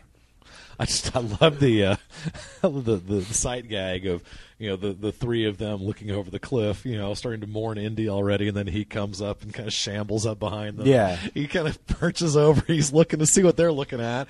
yeah, it- it's a, it's almost a cartoon moment. It it's is. just like I don't know what you're it waiting is. for the wah wah. It, Harrison Ford has got a knack for those kinds of scenes. You know, like, um, I mean, there's several of them when he's in pain or he's like dazed and he's just kind of like, like stumbling around, like his brain's not quite working. And he's just, for some reason, really good at those kinds of scenes. And it, it- he that really made that scene funny. So he was kind of like woozy and shaking his head and And Spielberg uses that woozy, wide-eyed thing, you know, all the way through this movie. I don't think I've ever seen a movie where you know there are so many wide eyes, and uh, I thought it worked like a charm. I thought I'd lost you, boy. Gosh. Like Oh. the uh, my my favorite, uh, I think my favorite single second of the movie is, is way back there. It's during the uh, the fireplace scene, but when they they they flip around and they're looking at the, the command center, and uh, Frau Farbacina looks at him. that that look on Indy's face, he's got that, that crooked smile, Yeah. and he's just he's just like, hey hey, how you doing? They're both smiling, and she smiles back. yeah. You- Can you play it? Or we haven't? Alarm! I think. Uh, oh, does uh, do you not have it?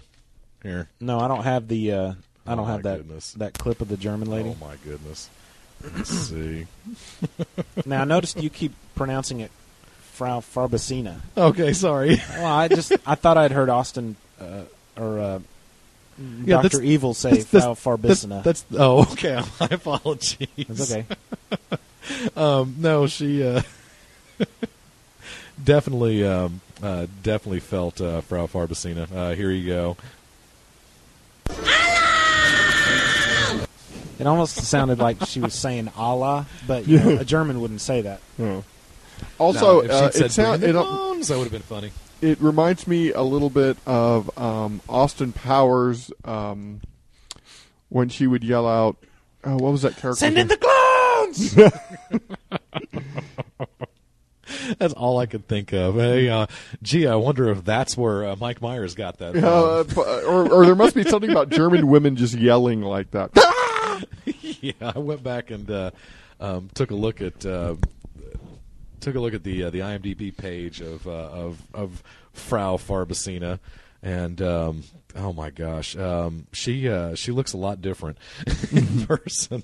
Yeah, she. I had a note here somewhere. I'm not finding it. Uh, I had her actual name. uh, Now the the big guy that appears in all these Indiana Mhm. Jones movies, his the actor's name is Pat Roach. He was one of the thuggies in Temple of Doom. Right. He was the big bald uh, German guy uh, With Oh, the airplane, and with uh, the Yeah. airplane And the- fighting in Raiders. Yes. He's in this movie and he's credited as Gestapo. Hmm. He- It was a real small. I couldn't find him. I was watching with purposely looking for him. I'm not sure what Gestapo is or or well Gestapo is the, the It's the Nazi police. Basically, they're military police. So maybe he was just one of the German soldiers around. Obviously, a Yeah. very small part. Maybe he was getting too old for Could've it or been something. like back that. there, standing behind Hitler's right shoulder or something. Mhm. Mm-hmm. For all you know, maybe so. there were a Um, lot of Nazis in that scene. Um. Okay. So after that, we, we get to the uh, we get to the temple or whatever you want to call it, and then we're we're we're subjugated with the three tests. I love that scene. For some reason, that scene has always. It was like I like riddles. I like Mm-hmm. Mhm. solving riddles, Mhm. and not knowing what exactly was going to happen when that first vol- quote unquote volunteer Mhm. walked up. Yeah, you know. n- I mean, did at that point did we know he was going to lose his head? Had we seen a severed head? I No, don't think we'd seen I- a severed head at that point. I don't think we had. Um, I har- harkening back to earlier in the show, I thought this was one place where it really stuck out to me. And what I've got, my note is said, uh, did the three tests seem too easy? I mean, I Mm. really, you know, kind of thought that, you know, like we were talking about earlier, you know, the, the clues seem to fall into place I didn't very know what easily. penitent meant. I'd never heard that word. And you know, it probably it's probably one of those things that once you've seen the movie, you know, you know, you know, you know penitent, you know, to kneel before God. Mm-hmm. You know, it, maybe it seems easy now. Um, Uh, uh, uh, of the- Of, those three, I think the Nice. second one was probably the easiest. You know. Yes, Yahweh starts with I in Yeah. the Hebrew language. I liked the connection between the um, father and son as they were solving the the puzzles at the same time. Mm-hmm. You know, kind of saying the same thing. Mhm. It was like they were connected somehow. Oddly enough, they I always were thought that father and was neat. son. And uh, out of those three tests, the, the leap of faith has to be my favorite. Yeah. That's Be- the one that's my least favorite. Really? Because there's no way he wouldn't have noticed a stone bridge right there. Mhm. Well- Even if it was painted to l- reflect the way it looked and the distance and all that stuff. Mm-hmm. Yeah. I'm sorry, but you're going to notice something like that. Yeah, I mean, maybe it's well, I mean that that's the thing with optical illusions. I, I mean, your brain has to, unless it knows what it's looking at, it can't process the information. So if it's thinking it's seeing a cavern, you know, and and you got to, I mean, Mm-hmm. when somebody when when whoever created this painted that walkway to Mhm. look Yeah. the way it did well, they had to paint it for someone of a specific height. You somebody know, if that's it's a different taller or height, shorter than that, it's they going to be a had little bit off. Mm-hmm. yeah they had to um, a- assume that whoever was going to come here would stand exactly where they're standing so it was a bit of a stretch Mm-hmm. I you know, almost for wonder. me. Uh, don't know. I almost wonder. You know, did the you know did the, the the camouflaged walkway itself was it literally invisible until he took the leap of faith, and then afterwards you could see through the camera shot that it was just kind of camouflaged. It was painted in such a way to look like you that. know, but- may, maybe that's more of it. It was, it was camouflage and, and not so much an, an, an illusion because you're you're basically led to believe, okay, here is a ca- cavern, and the only way I can wa- get across it is just to have faith and walk,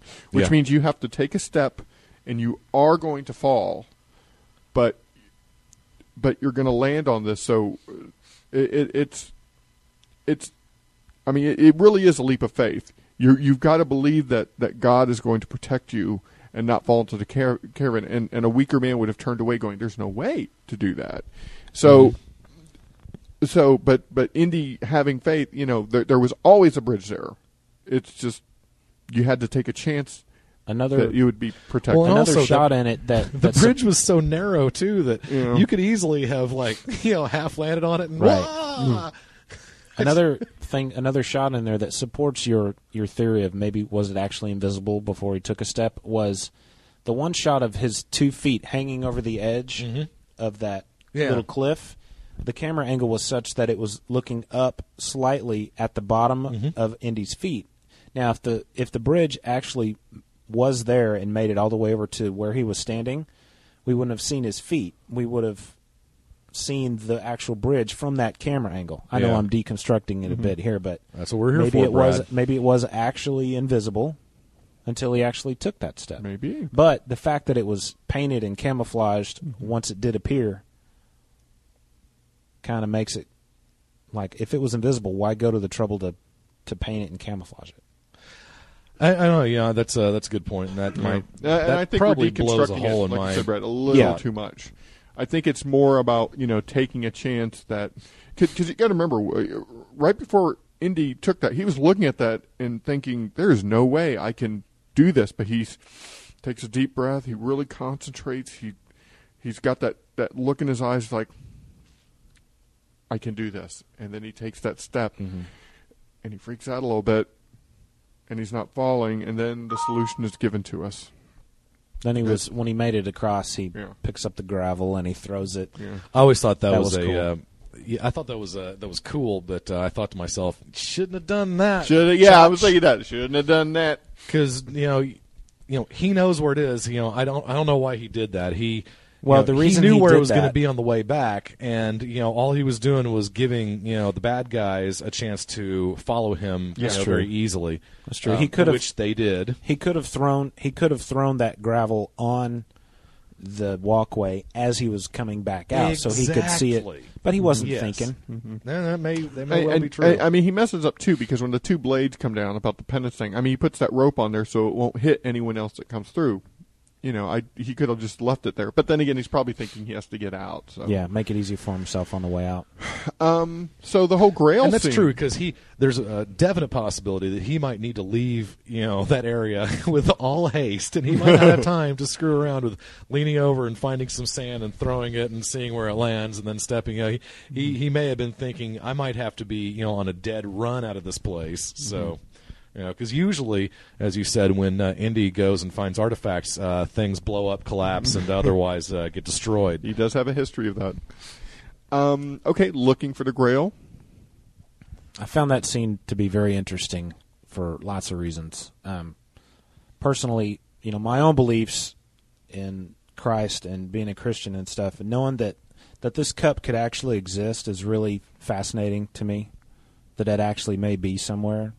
You know, it's it's it's uh it's moving. It's it. I don't know the word I'm trying to look for, but it it actually i- is like important. I don't know. I'm I don't know what I'm trying to say, but I think you know what I'm trying to say. Yeah. But anyway, um, and then we get to see him, Indy, you know, maybe actually having a little faith or that this could actually something like this actually could exist because he looks at first off the guy Donovan oh and, and here's another evidence that duty is actually the villain in Mm-hmm. this when he says you know how do I pick you know they're Mhm. all so beautiful how do I pick she says let me choose for you and he's dumb enough to accept yeah and of course, she- we she established says- earlier in the movie that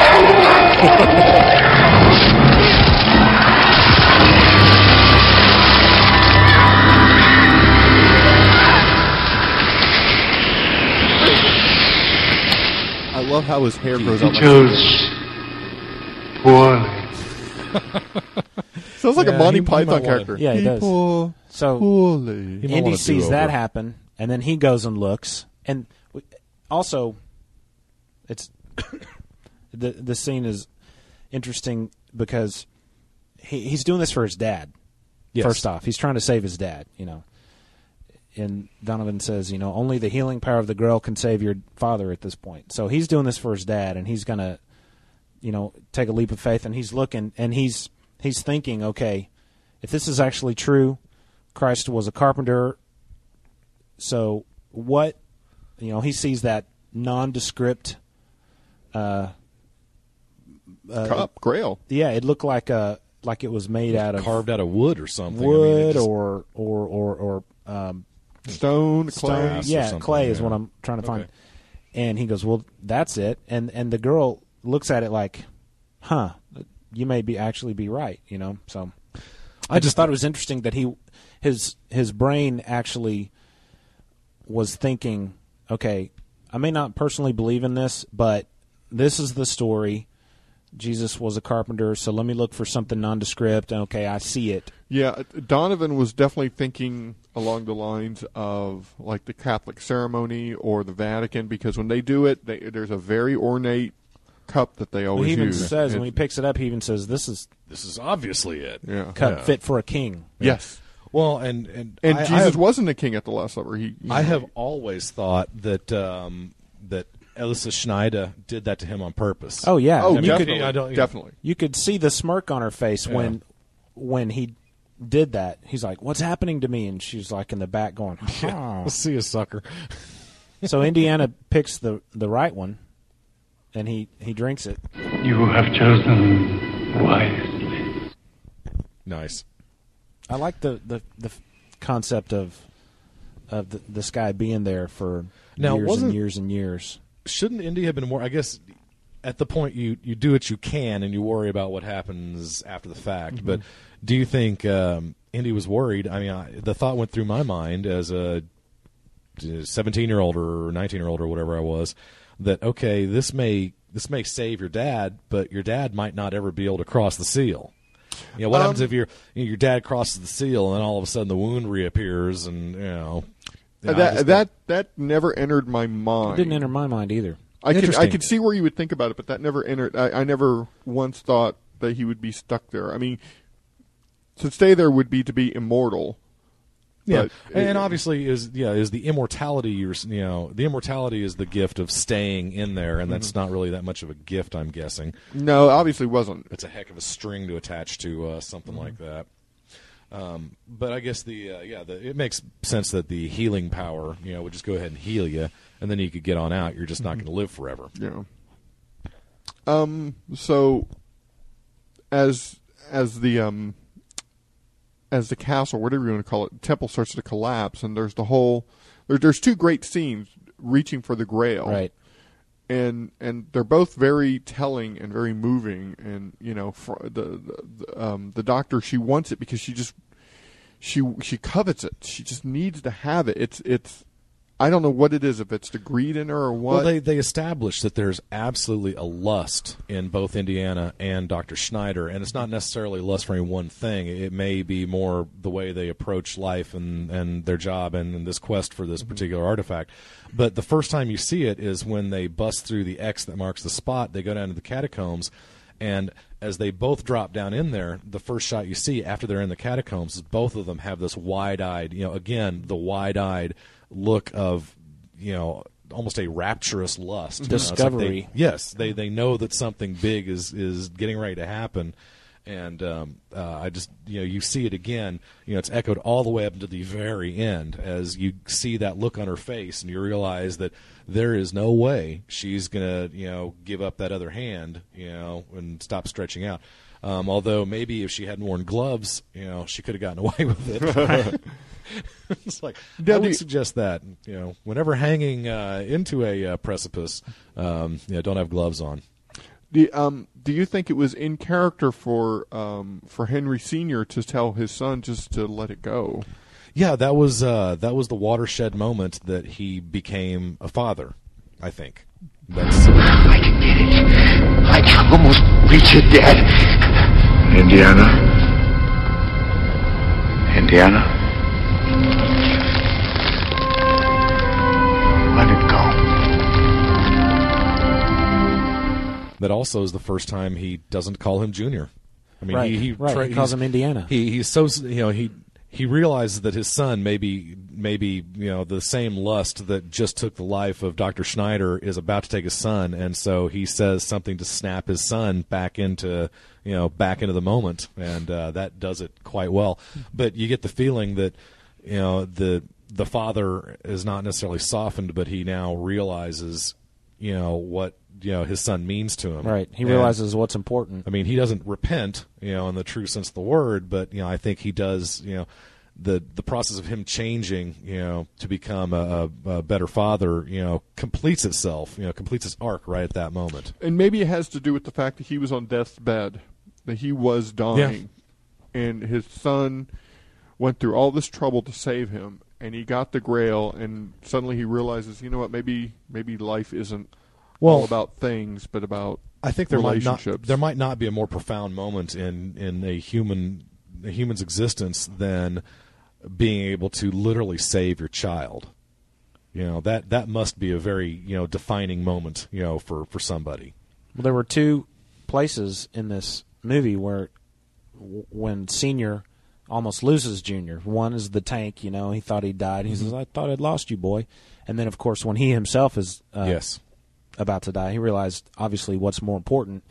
And I think just the fact that that knowing that he was right, that the grill existed, Yes. that he had found it, it was enough. And his for quest him. was his, His It quest enough for was him. over at that Excellent point. He It was. did find the Grail. Yeah, it was all. Excellent point. That's all he needed to know was that it was there. Mhm. And of course, you know, Indiana Jones is thinking, "Oh, it's the Grail. It needs to be in a museum." Yeah, you know, and- this and is frankly- an important artifact. Frankly, something like that probably does need to be lost forever. Something like that Yeah. probably does need to be metaphorical, not literal. and probably not probably, but I think Senior Mm-hmm. n- knew that when he saw what had happened, when when Greed was trying to remove it from the cavern. You know, the the um, knight said it can't cross Yeah. the seal. And that would be, you know, the Grail would be a target for the rest of its existence, you know, at least as long as it was, you know, the location of it was known by mankind. You know, people would people would try to have it for their own reasons. So I don't think you could ever, you know, you could never have that in a museum. You know, I just, you know, Well, it could have been filed away like the art. You know, I mean, the art. yeah, was, and was- they they probably would have done exactly that. Um, in which case, here in 300 years or whatever, someone would have pulled it out and would have taken over the world then. Mm-hmm. Yeah. So it's probably better it uh, dropped into that uh, chasm. Though the chasm, uh, I, th- I thought maybe this is unintentional comedy, but the uh, the chasm is apparently about uh, six feet deep with a bunch of fog on top. Oh of it. yeah, wasn't that convenient? It didn't. uh, It didn't Very much exactly- like the Fortress Yeah. of Solitude Yeah, in it- Superman exactly. uh, It Two. didn't- it didn't exactly look like you're dropping all the way to the core of the earth. There, it's like, oh man, there's probably a mattress like uh, six feet down there or something. Wouldn't it be funny if Frau had s- stood up and it was only like like knee high? She was like, "Oh, oh, I'm okay. It's okay. I just um, need a step ladder or a rope. Throw me your whip." And then they ride off into the sunset. And that was that was nice. And you know what's funny? Okay, so a lot of people Mm-hmm. were really under the impression that this was it. This was the end of the well, series. that's why they called it the Last Crusade. Right, The Last Crusade, riding off to the sunset, classic ending.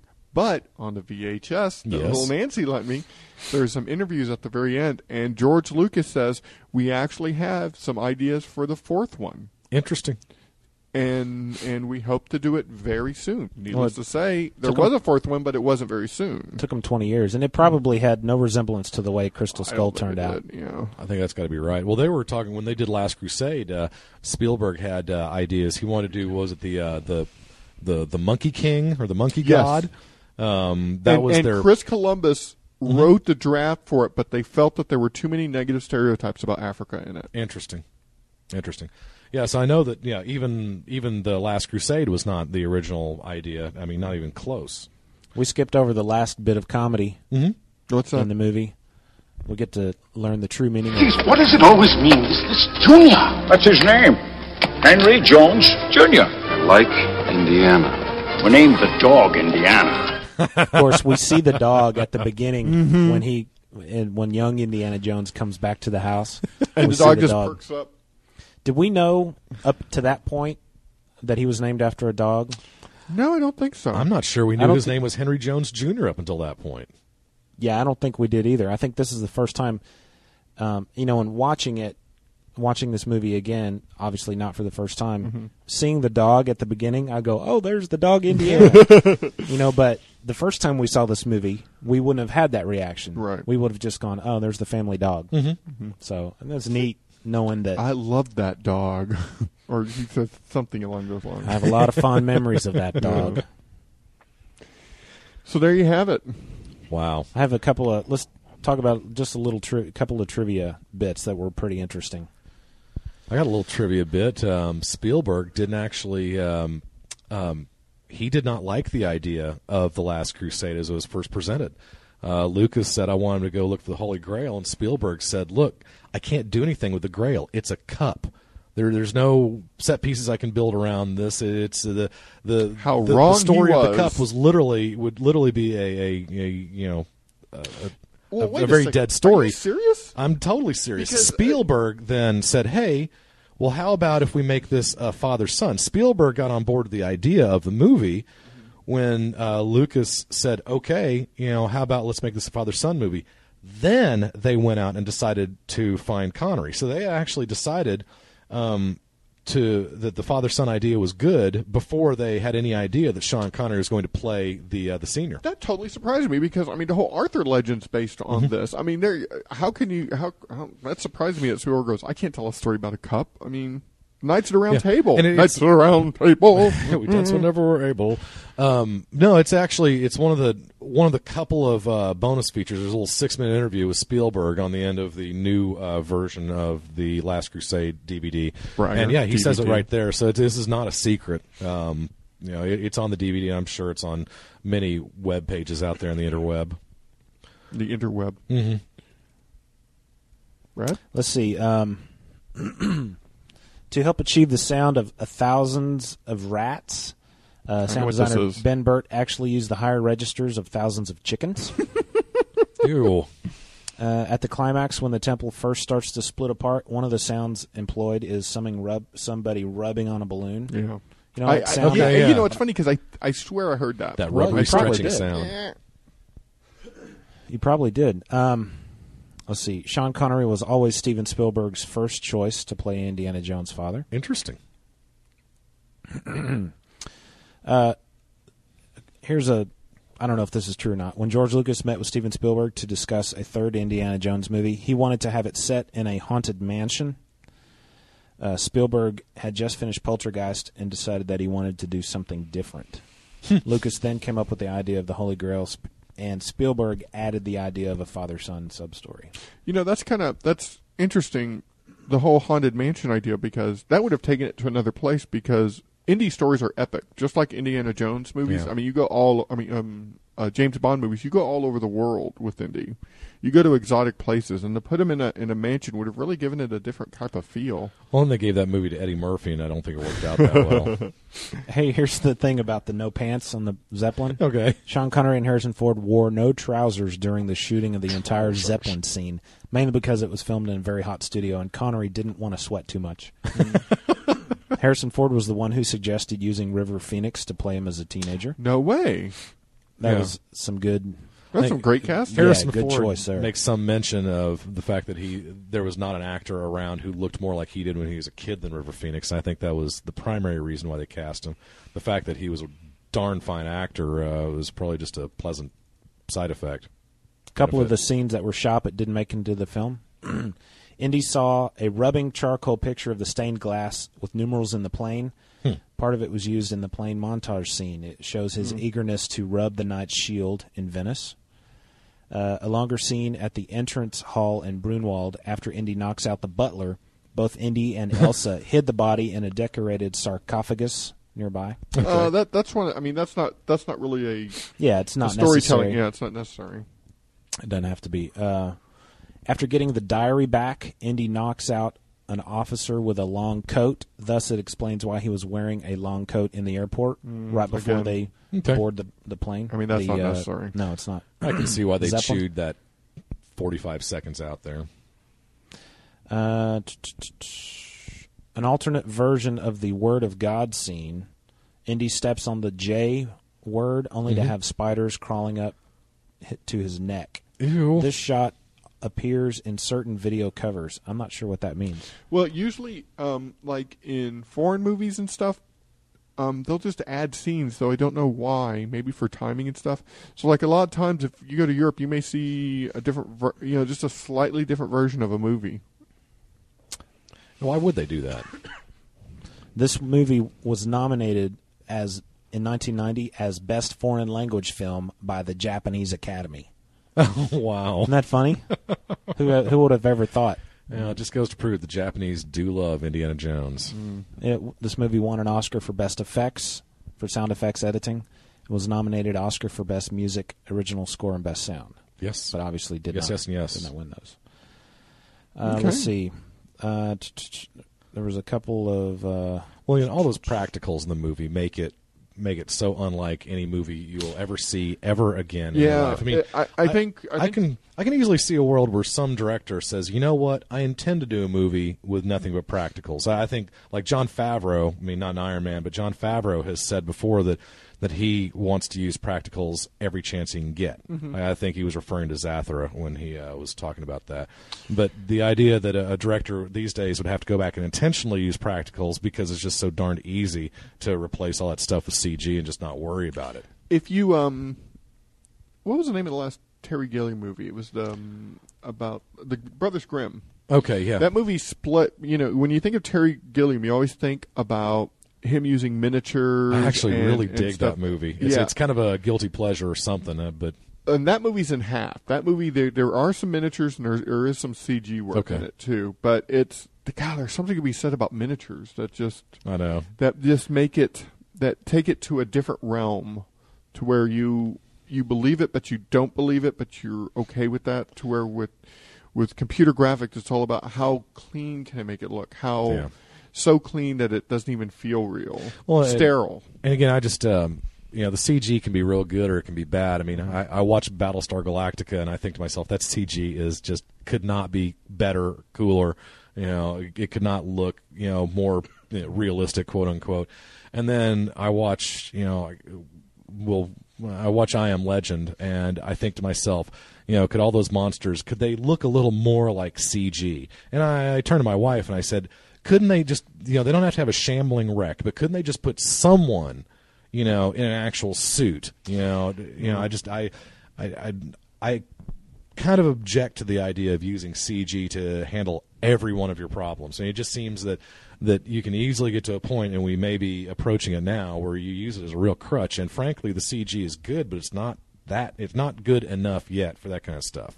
And it, it with us, it's always a, a retrospect thing. When we see the movie, when we see the computer graphics, it's like that was amazing. And then you look at that movie three, four years later, and it's like, I believe that. Well, not to get too far off, but um, you know the Hulk. Uh, I I never I've never seen Ang Lee's Hulk, and Frank has told me that there are good points to the movie. Which enough Frank's that- wrong.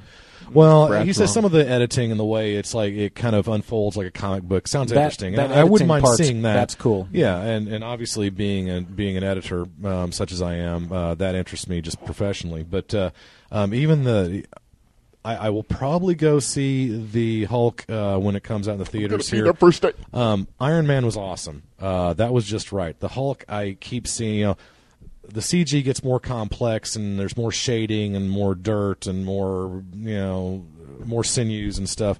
But frankly, the Hulk still, I can't divorce myself from the idea that I'm looking at CG. I Well, can't I- get I over don't that. know how you could and the, do- the Abomination also. I don't know how you could do a movie of that caliber. I think you just have to wait for the CG to get a little bit better because you know they tried the opposite approach with Fantastic Four and the Thing, and it looked ridiculous. And the Fantastic Four, I grew up that the Fantastic Four and Legion of Superheroes are probably my two favorite you, And you know, know what? groups We- of all time. we're getting way I know off I'm getting topic. way off, but um, you know, it- it's you know. I realize it's not as easy as it sounds. You know, the the thing looks ridiculous in a rubber suit. The Hulk, I think, looks ridiculous as what's obviously a CG creature. So I don't think there's any good answer right now. And you know, I'm sorry I brought it up, but uh, you know, I just I think the CG, you know, it'll get there. It's it's getting real close. I don't think it's there yet. Yeah. Okay, let's wrap this up. You mind if I finish? Are Oh, you please done? do. Uh, you know, I never did get to my uh, my very simple uh, list of the top three uh, quotes from the movie. Are you can Um, wait? That's it. Can you wait? Yeah, I can wait. Yes, let's do that. Are you guys done with your tangent now? Oh, I'm sorry. Can I finish? Oh, come back. Well, to the I- Indiana well, I Jones wanted movie to- now. I wanted Okay, to. Yeah, sure. Mm-hmm. Just after watching Indiana wrestling with the Nazi, the soldier who looked through the periscope says something to his I teammates know in exactly German. what he says. What does he say? He says, "Americans, he fights like a girl. Fights like a girl." Oh, that, okay. that guy, that German, was actually Nick Gillard, who was a stunt coordinator. Okay. Um, He had a little cameo in that. George kinda Lucas actually did own a dog named Indiana when he was making the movie Oh, Star wow. Wars. And uh, one more, one more, one more. Where was it that I was gonna? Oh, um, Sean Connery is only literally twelve years older than Harrison Ford. Yeah, Mm-hmm. it's amazing how it it doesn't look like there's a lot of age makeup on him. I mean, he just No. he just No, looks it's- well, you know, thirty you- years you- older than yeah, Harrison you just Ford. put glasses on a guy, and you know Yeah. he, he is naturally balding, and you put that cap hat on him, boom. yeah, and that that the his white Santa Claus beard, you Mm-hmm. know, Mhm. obviously does a lot to make him look older too. the gun used to shoot um, Henry Jones senior Mm-hmm. at the end of the movie that Donovan had was a Walther PPK, Ah, which is the gun that Sean Connery used when he was James Bond. Yes, it was. Nice. kind of little. Turn. interesting. I didn't realize they had All right, Walter I'm- PPKs back in the '40s, but I'm through or with 50s. my trivia. That's you guys awesome. can now discuss whatever other tangent you wanted. Well, wait, where were we gonna? Uh, where Hmm? were we headed? You had a, a top three. oh, list? do your top three, and then we got we gotta Oh. go. uh, it's kind of weak. Well, wh- why is that any different than any other top list? All right, good point. Good point. Um, Does all this right, sound- uh, do I need the sound for Yeah, this? we'll Okay. need some sound for this. Uh, let me. Uh, my. You're good. Yeah. You're Okay, good. we're good. All right, this is uh, s- this is the top three list I prepared for Last Crusade, being the third movie of three, hence the three. And these uh, are the top three quotes in the movie. Uh, these are suitable for use in everyday conversation. I mean, if you want to speak with more pizzazz, you Okay. might try using some of these in your conversation. And uh, unfortunately, uh, we've already heard one or two of these. Um, the first bad. one, uh, it's, it's all good. You couldn't know. I'm still waiting. It's for all Frank. good? That I'm is still never waiting, said in the I'm- movie, I'm I waiting swear. for- I'm still waiting for Frank to curse me under his breath. That's an inside joke, but someday you guys out there in TV land will know it. and You'll laugh. Stupid jerk. All right, top three quote. Water, no, thank you, sir. No fish make love in it. Fish make love. What a- in it. no, This no, is sir. the What a- awesome. Water, no, thank you, sir. No fish make love in it. Uh, number uh, number two, and uh, this is one of my favorites. I'm glad that we didn't actually get this soundbite in here. This is how we say goodbye in Germany, Dr. Jones. like the Austrian way better. yes, I edited that down a little bit. Yeah. I just love that So line. did I. like the Austrian way better. And of course, the uh, the the number one soundbite, uh, no, not number the number one quote, Moon Knock Rock from Indiana Jones and the Last Crusade is as follows. Hello. Um. Hmm. Does that look like the Okay, art? yeah. Let me give you this one then. that is that is very good. What I happened thought I there? had the long version. Darn it! What happened there? I don't know. No problem. Okay. I don't know. Uh, We call alarm- it TD, a alarm technical long is, difficulty. uh, yeah, yeah. All right, ladies, let's wrap this up. Smiling. I like how the music reflects the Yeah. smiles. And then hilarity ensues, and uh, Our yeah. situation has not improved. He also, uh, I, I, I wanted to make a count of how many times uh, senior in the movie said, "This is intolerable." At least three. I, got- I got two of them. He I- says it at least three times. Yeah, I actually found two of them. Uh, one at uh, one hour, one minute and twenty seconds, and then the second one at one hour, nineteen minutes and fifteen seconds. How's that translate if I'm watching VHS? That's Uh, what I good want to point. It's uh, the 'Cause nice some of thing us about aren't having the rich DVD. like you. Because I I pop the uh, one thing I'll do a lot of times. I'll be watching stuff late at night, and so I'll watch it at almost no volume, but I'll have the subtitles on, and um, so that that helps. Were you bragging because you can read? I I'm I'm I am bragging, and uh, you know what? Sometimes you have to read real fast. So I'm pretty happy about that. One day I'll learn, and then I'll teach all of you guys. Yeah. All right, let's get out of here. Come on, let's go. That was nice. Um. So uh, overall, probably my third favorite. Really? You know I um. That's not what you said when we recorded. what did I say? You said it was your second favorite. Second favorite. Hmm. Let me think. Oh yes, it is. I was thinking there were more movies. I uh, Now, is that- Crystal Skull throws me off a little Is bit. that second of three or second of four? yeah. Um. Uh, this is uh, uh, uh, Raiders. This one, Temple and Crystal. Interesting. Would be, would be my my uh, the way I rate it. Interesting. Thank I you. Can't, I can't wait to hear you guys uh, podcast on the Kingdom of the Crystal Skulls, and hopefully, I've seen the movie by Mm. then. Brad? Well, this is my second favorite. Also, um, when are we going to release the Crystal Skull episode? Uh, probably in a couple weeks. We've got one to release after this, Mhm. so I guess we could have them two weeks apart. I guess we could. Not a big deal. Yeah, I mean, I, I, everyone's already talked about, it, so it would be a Yeah. retrospect anyway. It's not a review anymore; it's a retrospect. And who do we have on that show? We have a very special guest on that one. Um, oh, Icon. Hmm, must Icon. not be Jeffrey that Borchert. special or you Jeffrey Hmm. wouldn't have Borchert. forgot him. Jeffrey Borchert from Canada. Yeah, he happened to be in town. We saw it and we reviewed it over dinner. So you'll hear us eating while we're reviewing it. It's a very different show, Nice. but but uh, yeah, probably about two weeks. But anyway, um, guys, thank you for listening to our retrospective series. We appreciate it. Uh, I think we say this in the other review, but we're probably going to take a break from the movie review for a while. Yeah, I Um, think we will. um, this one proved a little challenging just for timing issues. We really wanted to be able to, to come out with Crystal Skull right w- the week it came out, but needless to say, we, we failed miserably. This is, this is what I'd like to do if I had my druthers. Mhm. Uh, Batman Dark Knight Mhm. is coming out okay. in July. In theory, in theory, we could do a Batman Begins episode with Todd Hartzell. Oh, that'd be the nice. Biggest Batman fan I've ever known. Okay. Um, we could do that before Dark Knight comes out. It comes out in j- mid July ish. That's easy. it's easy. That's easy. then we could do the same thing. We can have it over dinner. Talk about it over dinner. Yeah. Okay. I think that's very doable. The clinking of wine glasses and the pouring of crystal. so we'll definitely talk about uh, Batman Begins coming up very soon.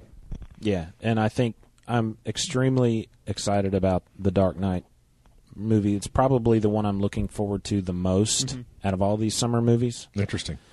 I mean, I was really, really looking forward to Crystal Skull, but I think if I had to choose which one I wanted to see, like, I don't know, now that I say that, man, I was, pardon the pun, jonesing for the uh, Crystal Skull. Well, I before it mean, you've came already out. seen it. It's past. The the excitement's over. I guess so. am very excited about Hulk. I don't care if it's bad. I'm still Good gonna see it. evening, ladies and gentlemen. I was um, I, I like the idea of Iron Man because I love that character so much for well all my all my years on this planet. Why don't you marry and, him? Man, when it came out, um, it it was probably the movie I was looking forward to most.